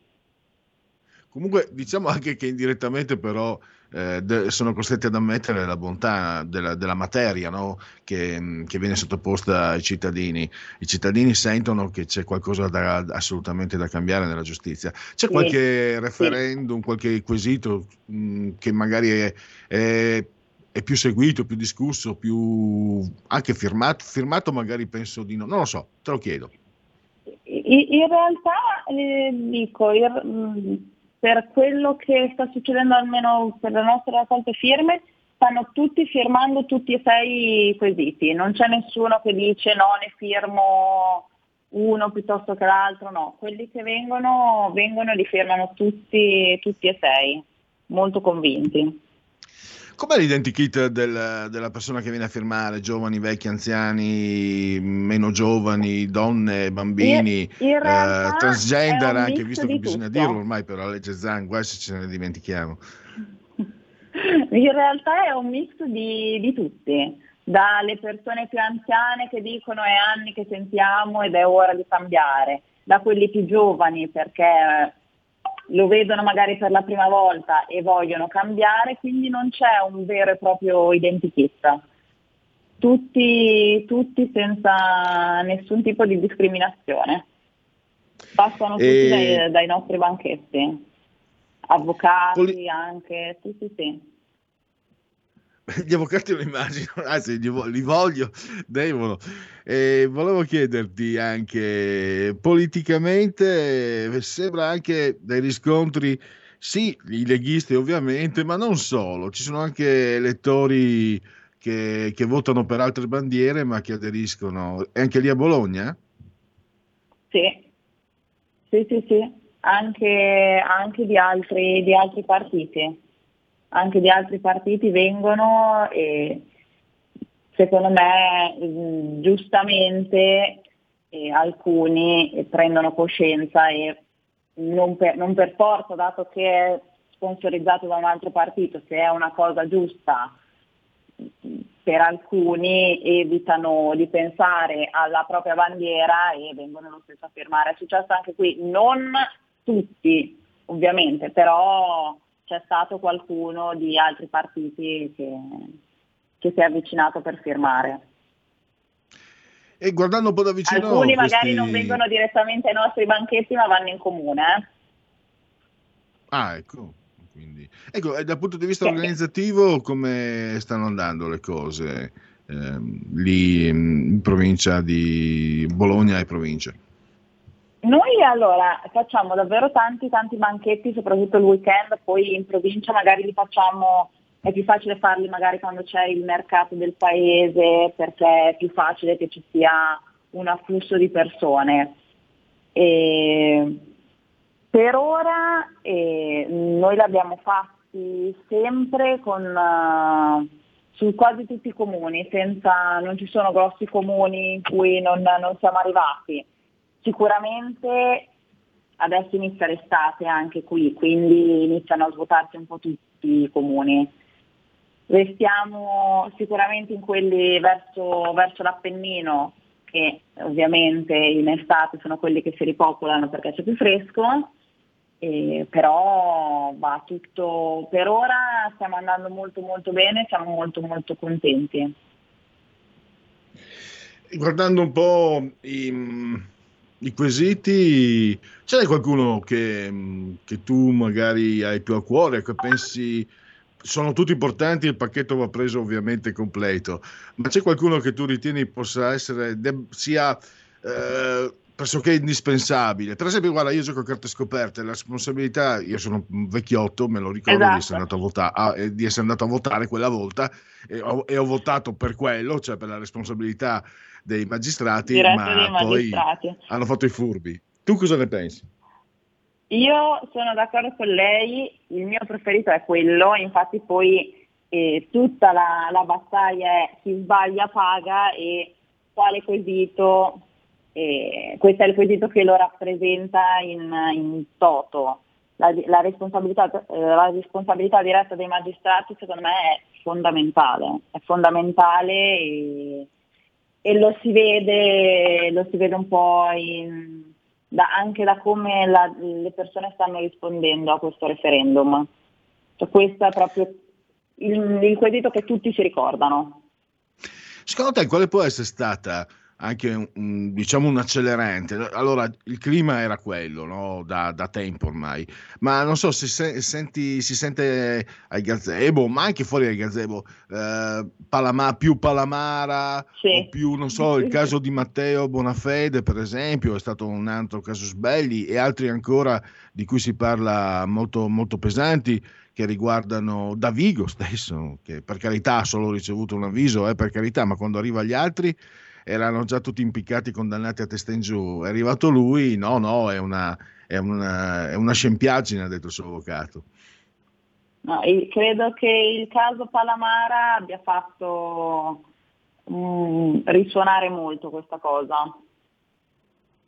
E- ed è per quello che ha fatto scalpore ovunque e secondo me è anche per quello che le persone adesso eh, sono così invogliate. Io guarda, sono la responsabile organizzativa di Bologna e di conseguenza anche del, del referendum per Bologna e provincia e una cosa che non mi era mai successa perché noi di raccolte firme, lo sapete, tanto quanto me ne facciamo tantissime e non mi era mai successo che mi chiamassero da tutti i comuni cittadini normalissimi, trovassero il mio numero, mi chiamassero per chiedermi guardi che qui sono finiti i moduli, ancora non sono arrivati quelli nuovi, ovunque. Tutti i giorni io passo una due ore al telefono con tutti i comuni per sapere quante firme hanno raccolto e dove posso tornare a portare moduli nuovi e non mi era mai, mai, mai successo per nessun'altra raccolta firme. Noi ne facciamo davvero anche su Bologna città, dedicata alla città, ne facciamo tantissime,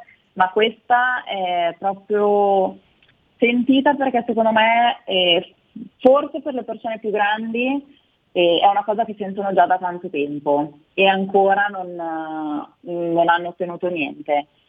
Per i giovani invece è proprio qualcosa per dare un segno di cambiamento.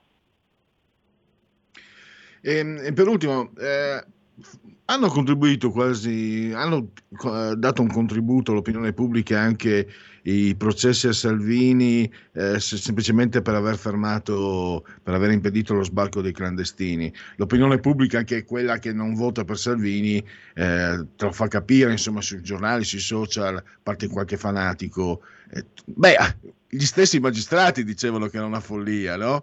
Eh, processarlo. Sì, sì, Anche eh, questo ha avuto un eh, fattore, esatto. secondo Prego. Sì, eh, allora, forse per, in, in- in Italia sì, a Bologna che è un po' diversa, come diceva lei prima, siamo molto rossi e qui l'opinione pubblica sulla- sul caso di Matteo non, eh, non ha risuonato così tanto come da altre parti.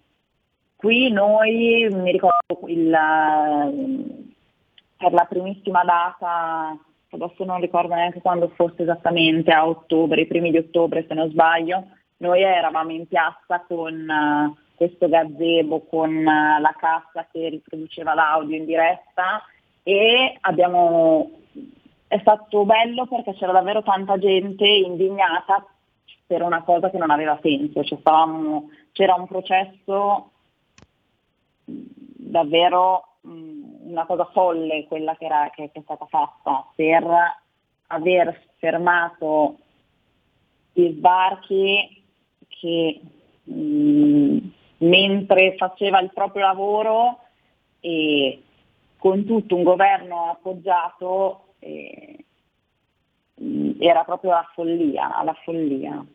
E adesso ah, le persone che vengono a firmare hanno ben impresso quello che è successo durante l'ultimo anno e è plausibile che anche per quello la gente si sia molto stancata e abbia voglia di cambiamento.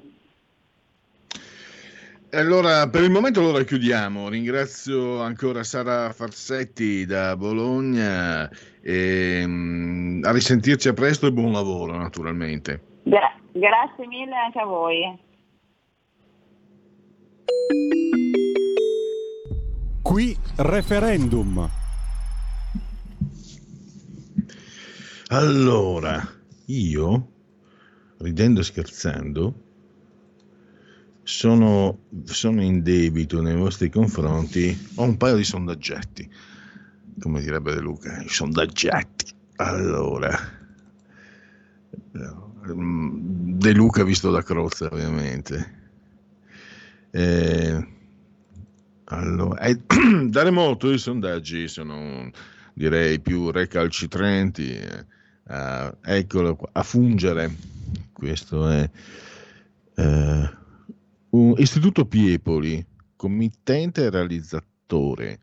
La variante Delta la preoccupa? Mm.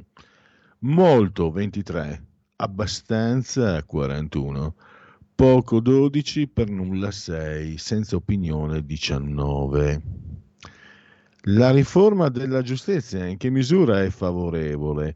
75% favorevole centro-sinistra e 81 centrodestra, 57 5 Stelle, quindi anche ehm, gli elettori. Adesso c'è una telefonata, fatemi leggere solamente. Allora, per Piepoli i primi due partiti pari merito sono Lega e Fratelli d'Italia col 20,0 col 20,5, Lega 20,5, Fratelli d'Italia 20,5, PD 19, 5 Stelle 15,5, Forza Italia 6,5, Calenda 3,5, eh, Renzi 2,5. La parola a chi ce l'ha? Pronto? Ciao Pierluigi, sono Nando. Sui sondaggi avrei qualcosa da dire sui miei sondaggi, ma preferisco non dirla. Parlo solo del referendum e delle elezioni comunali. Eh, per il referendum il 3 abbiamo fatto il gazebo, abbiamo cominciato in tre militanti, siamo rimasti in due, poi è tornato il terzo, poi è arrivato il quarto, comunque è andata benissimo, 56 firme senza contare tutti i forestieri che abbiamo dovuto mandare via, quelli che non avevano il documento eccetera. no? Avevo dato la mia disponibilità per il 10, ci sono andato ma non ho trovato nessuno. Sabato scorso 17 mi sono accorto per caso che uno dei nostri consiglieri comunali era ospite nel gazebo di Forza Italia con un altro militante di Forza Italia, l'unico che viene del centro-destra, gli altri erano tutti compagni una volta. Vabbè, sono rimasto lì anch'io un'oretta, non per lavorare ma per chiacchierare con loro e anche con gli altri alleati di Fratelli d'Italia nell'altro gazebo. Per sogni via perché doveva fare mangiare era tardi. Eh, ieri sera ho telefonato questo nostro consigliere comunale eh, per parlare del- dei referendum e di altre cose, già che c'ero gli ho anche chiesto come va la preparazione della lista. Premetto che io non me ne sto interessando, primo perché di amministrazione comunale non ci capisco un cazzo, secondo se anche ci capissi qualcosa mi farebbe troppo schifo, quindi io non mi sono mai candidato a niente. No? E mi ha detto che qui la Lega, primo partito secondo tutti i sondaggi, probabilmente presenterà una lista con un consigliere uscente, forse se riusciamo a convincerlo si ricandida anche l'altro consigliere, ma è propenso per il no, e sei riempilista, gente non ha nessuna esperienza politica che dà solo la disponibilità per fare la lista. Quindi su 24 co- candidati ci saranno almeno 16 che non sono del paese. Se questo è il primo partito non lo so, spero che in via Belleri qualcuno stia ascoltando perché mi stanno cadendo i coglioni per terra. Per tutto il resto sono d'accordo con Mario, quello che ha telefonato prima, ti saluti, ciao. Va bene, ciao Nando. Eh, questa è RPL e andiamo anche con i vostri WhatsApp. Sono molto preoccupato, temo di essermi beccato la variante Ascari, scrive Andrea da Torino. Bisogna considerare il buon senso, che è quello che manca, che è anche quello più difficile da avere, secondo me, è quello il problema. Eh, manca perché è difficile da avere. Perché manca? Perché è difficile da avere. Secondo me i leghisti dopo anni di soprusi dovrebbero rivoltarsi, invece scappano, Merida, Brescia. E mi preoccupa la variante Delta HF integrale, che, mh, la Lancia Delta, no? Era la Lancia fondata casa automobilistica, fondata da, da due, da due fondatori, uno dei quali era di San Vito al Tagliamento, la città che mi ha dato i Natali e che amo profondamente. Ciao San Vito. Allora, la mandi un bacione a San Vito. Andiamo avanti, vediamo. eh, c'era un- l'altro sondaggio, e questo ve lo devo leggere perché questo invece è più positivo per la Lega. eh, Prima, prima a pari merito, adesso invece la Lega è prima 19,9, secondo il Partito Democratico 19,2. Fratelli d'Italia invece terzo col 19. Scusate i Broncos eh, che non mi lasciano un istante. Paura, eh? Allora, questo è un sondaggio XE, commissionato da XE stessa. Eh, Movimento 5 Stelle 17,3, Forza Italia 8,4, Azione Calenda 3,1, Italia Viva di Renzi qui addirittura all'1,2, quindi ai minimi termini. Ma tra poco segui la Lega e poi qui il Parlamento, prima di andare con parola di scrittore, c'era anche un dato Istat che volevo Pierluigi, riprendere. una chiamata. La parola a chi ce l'ha? Pronto? Pronto, ciao Pierluigi, Guglielmo a Brescia. Ciao.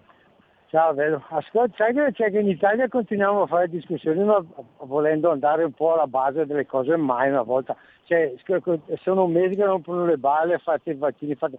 Cioè, si, si guarisce con, i- con i dottori che ti curano, sì, punto fine, andate a fare un bagno. Cioè, cosa cazzo continuiamo? Sì, no, ma per me però perché per l'altro sono capaci di mettersi in un tavolo e dire avete curato la gente? Sì. Quanta gente avete ricoverato? Il 0, 0,3%.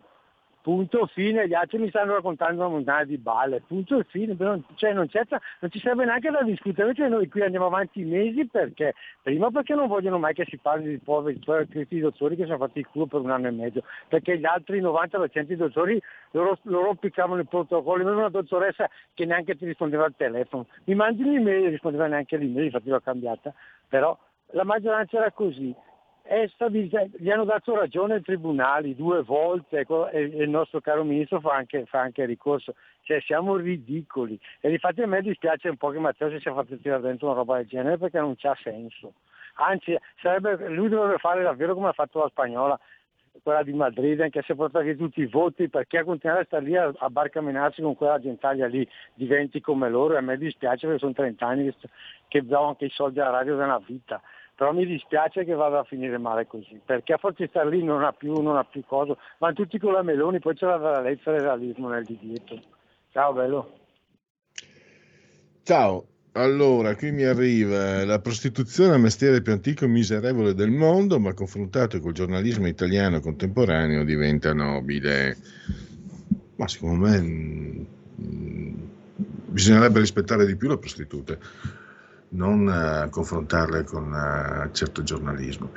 Allora, permessi di costruire. Dunque, dato Istat, eh, crescita congiunturale del 6,3% per il numero di abitazioni e dell'11,1% per la superficie utile. Anche la superficie dei permessi relativi è in marcata crescita rispetto al trimestre precedente, più 20,1%. E direi che senza fallo passiamo subito al Segui la Lega. Segui la Lega è una trasmissione realizzata in convenzione con La Lega per Salvini Premier. Allora, eccola qua. Legaonline.it scritto legalina.it vi ricordiamo che potete iscrivervi alla Lega D43 il codice della Lega i sei referendum, l'elezione del CSM, responsabilità diretta dei magistrati, l'ecovalutazione, la separazione delle carriere, i limiti agli abusi della custodia cautelare l'abolizione del decreto Severino. Per iscrivervi, lo sapete, codice fiscale, si versano 10 euro anche attraverso PayPal senza nemmeno essere iscritti a PayPal, eh, i dati e poi vi verrà recapitata la magione eh, per via postale la tessera Lega Salvini Premier. E qui abbiamo i protagonisti leghisti, allora eh, abbiamo oggi Alberto Gusmeroli 1715 Sky TG24 rubrica economia il vicepresidente della commissione finanze. Vania Gava sottosegretario alla transizione ecologica invece nel cuore della notte cioè dom- domani mattina alle 8.30 la 7 Omnibus. Giorgio Maria Bergesio senatore Super Partes Canale 5 domani in ora antelucana alle 9.30 del mattino.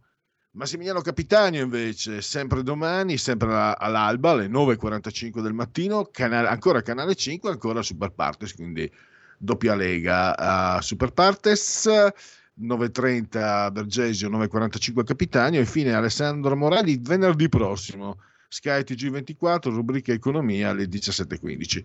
Allora, chiudiamo con Segui la Lega, subito a rimorchio, a traino, il cui Parlamento con Edoardo Rixi, l'intervallo e poi parola di scrittore.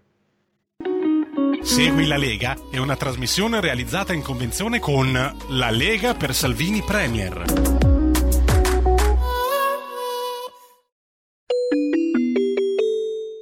Qui Parlamento.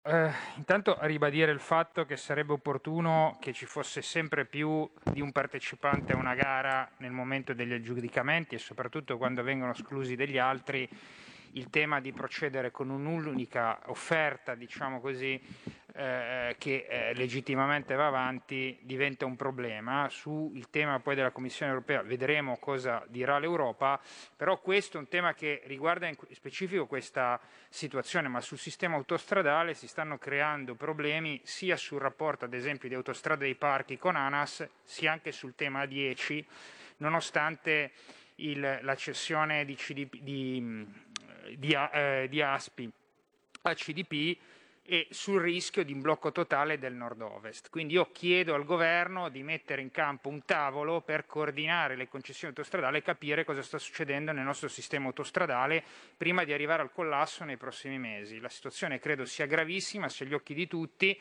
Oggi noi potevamo presentare anche altri eh, question time, forse anche eh, motivate dalle reazioni delle ultime ore dopo la decisione di Aspi di chiudere i tratti di accesso al porto di Genova durante il periodo estivo, però è evidente che qualcosa non sta funzionando nel sistema eh, delle concessioni autostradali. E quindi chiedo di fare una profonda riflessione e di aprire un tavolo su cui porre delle riforme perché quello che è successo al ponte Morandi a Genova purtroppo sembra non abbia ancora eh, fatto capire al Paese la gravità della situazione che abbiamo nel nostro sistema infrastrutturale e lo dico da genovese e mi si stringe il cuore, però vedere eh, l'operazione CDP fatta solo da un punto di vista finanziario è un tema che non mi piace e non mi assicura che un domani l'autostrada verrà gestita in maniera migliore rispetto al passato. Grazie.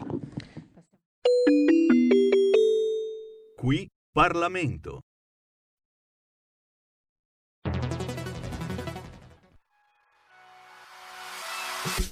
Sbaglia paga. Ci metto la firma. Referendum giustizia. 1. Riforma del CSM. Stop allo strapotere delle correnti. 2. Responsabilità diretta dei magistrati. Più tutele per i cittadini. Chi sbaglia paga. 3. Equa valutazione dei magistrati. I magistrati non possono essere controllati solo da altri magistrati. 4. Separazione delle carriere dei magistrati. Stop alle porte girevoli per ruoli e funzioni. 5. Limiti agli abusi della custodia cautelare. Per una giustizia giusta è un equo processo per tutti. 6. Abolizione decreto Severino. Più tutele per sindaci e amministratori. Firma anche tu ai gazebo della Lega nelle piazze e in tutti i municipi d'Italia. Trovi tutte le informazioni sul sito legaonline.it. Chi sbaglia paga. Ci metto la firma. Referendum giustizia.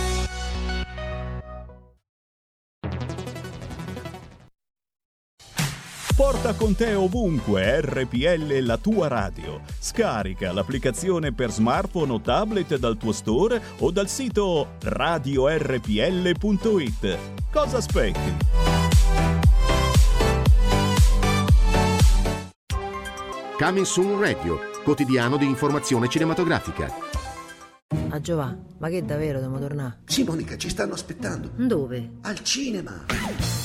Paola Cortellesi, Antonio Albanese, un film di Riccardo Milani. Come un gatto in tangenziale, ritorno a Coccia di Morto. Coccia del Morto, no. Coccia di morto si dice. In anteprima solo il 14 e 15 agosto e dal 26 agosto al cinema. Disney presenta. C'è un albero che cura tutto. E le serve aiuto per trovarlo. Non sognavi di vivere un'altra avventura? Si regga! Vuole tornare indietro? No, inizio a divertirmi. Alucin! Oh, porca! Jungle Cruise, dal 28 luglio al cinema. Il regista di Il Sesto Senso e Split Siamo arrivati. ci porta su un'isola da sogno Ci credete che l'ho trovata online? per una vacanza Aspetta, dove sono i ragazzi? da incubo. Non so cos'è, ma succede molto in fretta. Dalla mente di M. Night Shyamalan. Qualcosa non va in questa spiaggia! Old, da mercoledì 21 luglio al cinema. Stai ascoltando RPL. la tua voce libera, senza filtri né censura. La tua radio.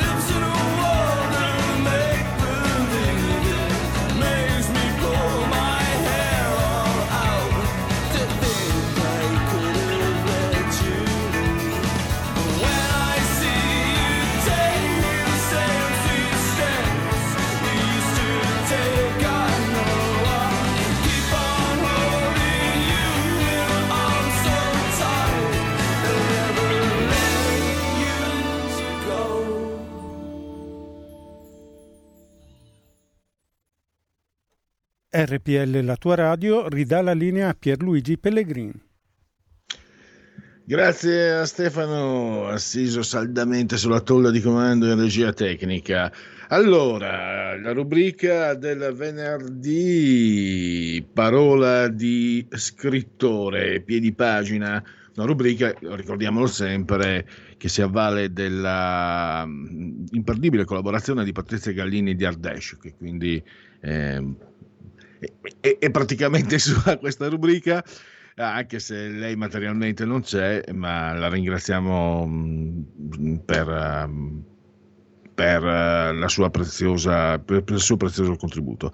E ringrazio davvero perché qui abbiamo parlato ormai spesse volte di libri di questa casa editrice. Abbiamo l'editore eh, Carlo Frilli in linea, che saluto e ringrazio naturalmente. Grazie a voi e buongiorno a tutti, grazie della, della preziosa occasione e un, sali- un saluto a Patrizia Gallini, certamente. Eh, Certo. Allora, eh, Carlo, partiamo da... Io ho detto, no? si fa presto dire giallo nella chiacchierata che abbiamo fatto ieri, ma allora partiamo prima di tutto eh, da questo libro che io ho messo in condivisione a pagina Facebook, è un libro in memoria di suo padre, fondatore appunto della casa editrice, è un'antologia di 48 racconti e 54 scrittori, I luoghi del noir, eh, a cura di Armando Damaro, prefazione di Bruno eh, Morchio. Ecco, I luoghi del noir non è un titolo, diciamo, che suona solo bene, ha anche delle motivazioni specifiche, mi sembra. Beh sì, certo, eh, tanto vabbè, mh, mi piace ricordare che questa è la quarta antologia dedicata alla memoria del fondatore della casa editrice Marco Frilli, nonché mio, pa- mio papà, e è una quarta antologia che, i cui mh, ricavati vanno in beneficenza, quindi non viene fatta a scopo di lucro ma per eh, aiutare il prossimo, quindi credo che solo, solo per questo andrebbe eh, letta, eh, comperata. Ma al di là di questo i luoghi del noir ha voluto effettivamente coronare quello che era un po' il sogno di, di mio padre. Mm, nel lancio della collana dei gialli voleva raccontare eh, proprio i luoghi che eh, nostra, il nostro paese, la nostra Italia offre a- a- ai lettori o comunque a quelli potenziali lettori, in questo caso di gialli, e attraverso il giallo raccontare appunto la città, la provincia, i luoghi, i luoghi veri, quelli che viviamo e calpestiamo le strade, i bar, i ristoranti, la gastronomia. Insomma, il nostro paese è molto ricco in questo senso e i luoghi del noir era l'occasione per mettere assieme tutta una, una serie di autori di tutta, di tutta la penisola che raccontassero con i loro personaggi e attraverso il noir eh, il nostro paese e le loro, le loro specialità. Questa ricerca del- dell'ambiente, eh, questa cura, eh, tra i vari effetti mh, che, che, eh, sorge, eh, può essere anche che allora il giallo parla di fatti di fantasia. Collocarli in. Io ho riscontrato questo anche tra i lettori, mh, Frilli. Eh, collocare fatti di fantasia in un'ambientazione terribilmente reale, no? Eh, per esempio RPL, la vecchia Radio Padania, sede in, in via Bellerio. Se uno girasse un romanzo, girasse, scrivesse un romanzo, anche un racconto ambientato in via Bellerio, io quel racconto lo, lo- lo guardo con occhi speciali, ma come tante altre zone che magari uno conosce di più o di meno. E anche questo serve proprio per, per far entrare il, il lettore e non farlo uscire più, non solo con la trama, quindi. Beh sì, è esattamente, eh, hai centrato quello che è lo scopo, far entrare in empatia il lettore con ciò che noi proponiamo, con quello che i nostri autori propongono. Quindi raccontare di eh, luoghi reali, di, oltre che di fatti che in parte sono, attingono alla realtà, eh, in cui i personaggi di, di invenzione, di fantasia si muovono, è un ingrediente sicuramente che ha catturato sempre più lettori, fortunatamente, ha questa, questa fortunata serie di, di gialli e noir eh, all'italiana, come le- li chiamo io. Quindi sì, assolutamente, è una, una formula questa che vuole mettere in contatto il lettore direttamente con i luoghi che probabilmente anche meglio conosce in buona parte. E prima di entrare più anche nel merito del lavoro della, della tua casa editrice, eh, una domanda che ieri non, non- mi, era sfuggita. Qual è la struttura, posto che esiste una struttura preferibile? Eh, secondo me no. Ma che, la differenza tra la struttura del racconto e quella del romanzo, per un giallo, un noir, insomma, per il genere letterario che segue la tua casa editrice, eh, che, che differenze trovi? Per esempio, io personalmente, ti dico, come lettore preferisco, eh, e, e infatti cercherò di procurarmi i luoghi del noir, preferisco i racconti. Ma questa è una mia posizione personale che è francamente arbitraria. Non, non- non credo sia la migliore, però a me piace di- piacciono di più i racconti. Tu, come editore, quindi eh, come uno che analizza molto, insomma, anche il mercato, devi, devi farlo, no? È responsabilità di un'azienda importante. Quale- quali considerazioni fai? Se uno viene a proporti racconti, se uno viene a proporti romanzo, tu cosa, come, come, che scelte, per quali scelte opti? Beh, l'occhio, l'occhio dell'editore eh, in questo caso e quindi quello commerciale lo, deve, lo devo assolutamente eh, mettere in pratica, mh, esercitare perché se vado a vedere quelli che sono i dati di vendita dei racconti, delle antologie in questo caso, eh, di autori sconosciuti per lo più perché la maggior parte possono essere autori che si propongono con i propri racconti e talvolta sono, sono sconosciuti e meriti esordienti, no? Eh, rispetto a un romanzo sempre di un esordiente che magari ha qualcosa però da raccontare con un personaggio che so seriale come spesso accade nel nostro caso, beh io preferisco il romanzo. Ora, il, il perché l'italiano o comunque il lettore italiano preferisca il romanzo rispetto al, al racconto, ehm, penso che sia una questione semplicemente di gusti. Eh, io personalmente, se dovessi scegliere, scelgo tutta la vita il, il romanzo. A me piace iniziare e terminare con gli stessi protagonisti o con un protagonista eh, seriale che si sviluppa in una, una storia però ampia, no? con una risoluzione o comunque con un suo finale o con un suo finale aperto, mettiamola così. Il racconto mi può servire e la nostra antologia infatti nasce con questo scopo per far conoscere e quindi dare un assaggio a quelli che potrebbero essere potenziali lettori dei nostri tantissimi autori. Beh, tieni conto che la nostra collana solo dei gialli, perché poi abbiamo altre collane, conta oramai qualcosa come 100 autori eh, stabili che pubblicano in maniera stabile per noi, ma circa 400 pubblicazioni. Quindi è ampissimo, capisci, il, il panorama che, che noi eh, cerchiamo di, di- di portare a, quelle- a quello che è il mondo dell'editoria. Non si può eh, conoscere tutti gli autori, molti, ripeto, sono esordienti, ma meritori di essere scoperti e assaggiati giusto con un'antologia. Ecco, io mh, penso di aver risposto alla, no. alla tua domanda.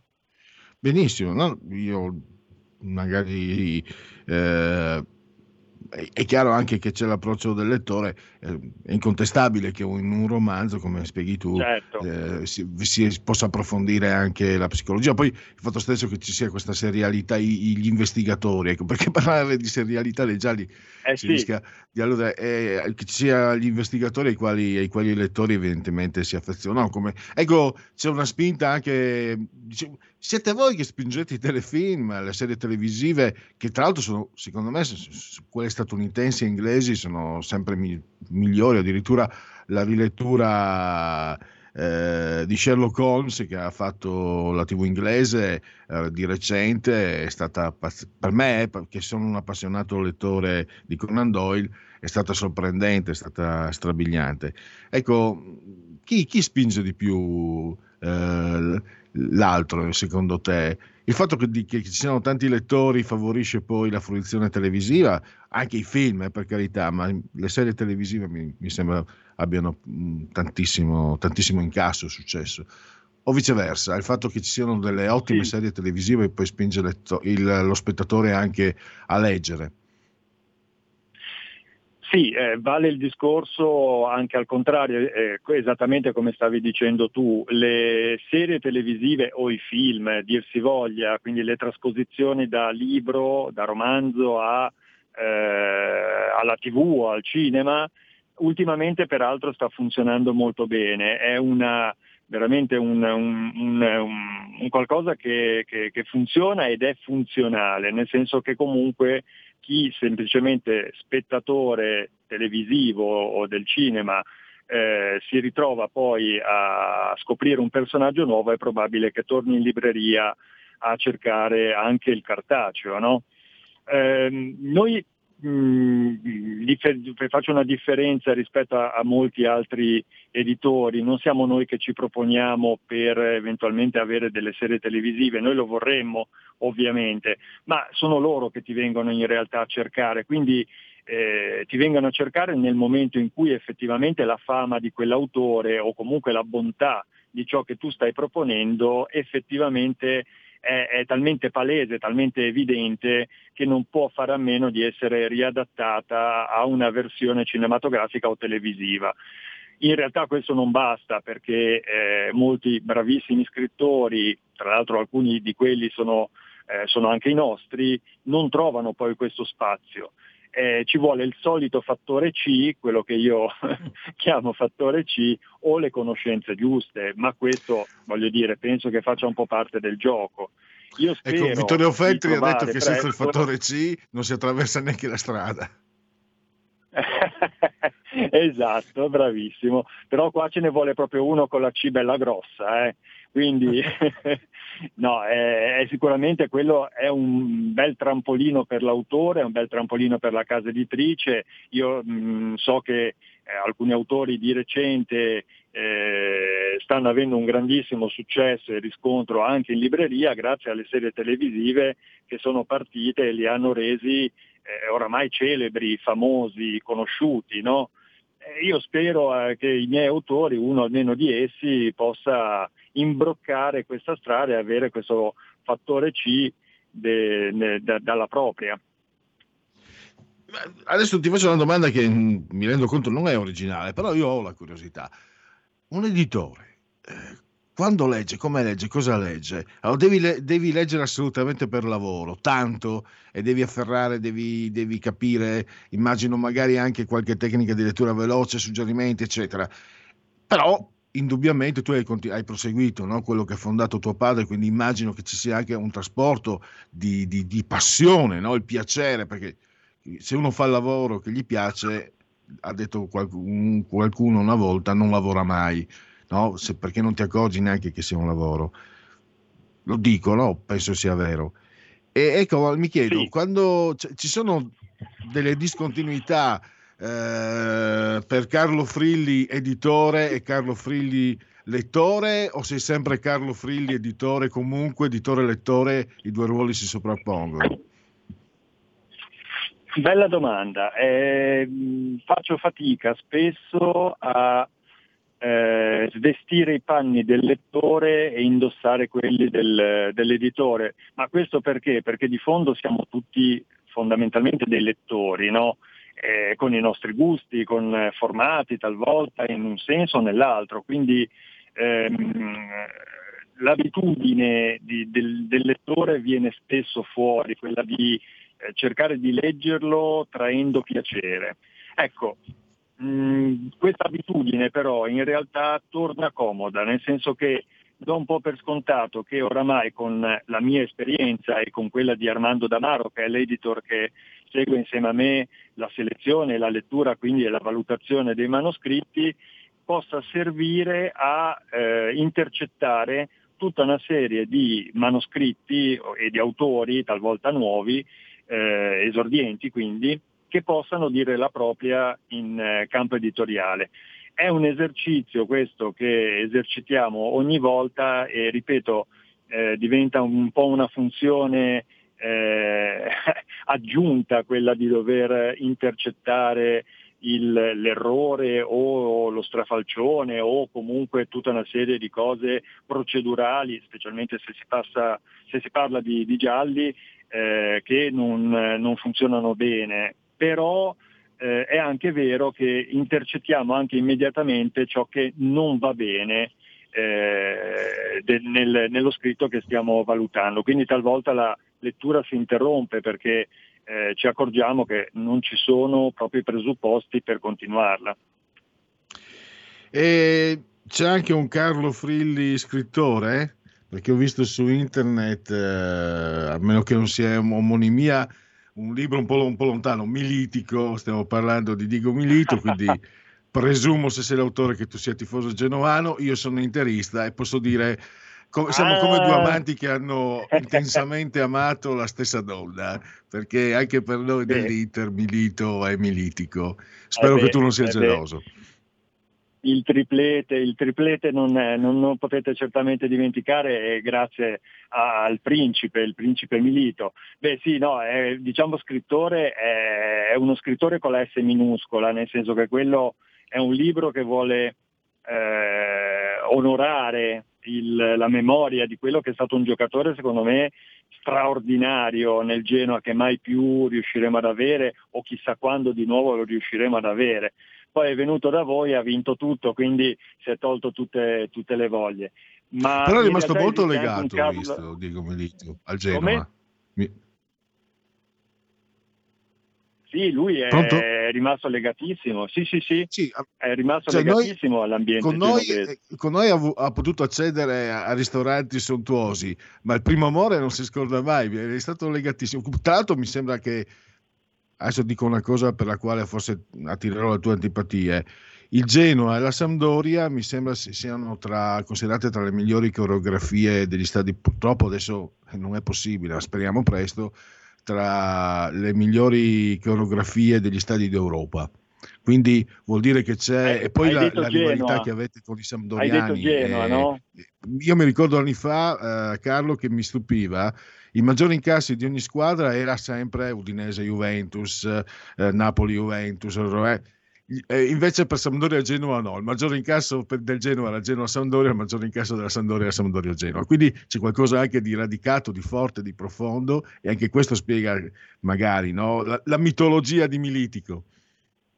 Certo, certo, certo. No, io, io mi sono soffermato sul Genoa perché io l'altra squadra non la conosco e quindi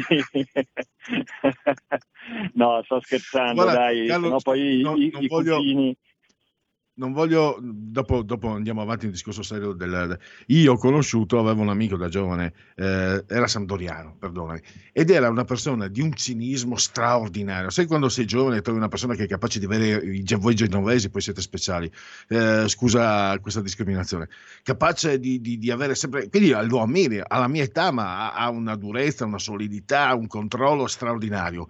Perdeva la testa quando gli si parlava del Genoa, perdeva letteralmente le staffe. Questo, Eh, io- è- quindi è da lontano io vengo dal Friuli, ho respirato la vostra rivalità. È una malattia. Se avessimo la stessa passione che abbiamo nel calcio per la lettura, saremmo un popolo straordinario. lo siamo già, eh, per carità, ma, ma lo saremo ancora di più, mettiamola così. Eh, da- no, vabbè, Dall'esterno, però, quello che, che percepisco che accade nel derby di Genova, non, non sì, Roma, anche Milano, Torino meno, purtroppo, perché il, il- il Torino, però quello che succede è speciale, è, è unico.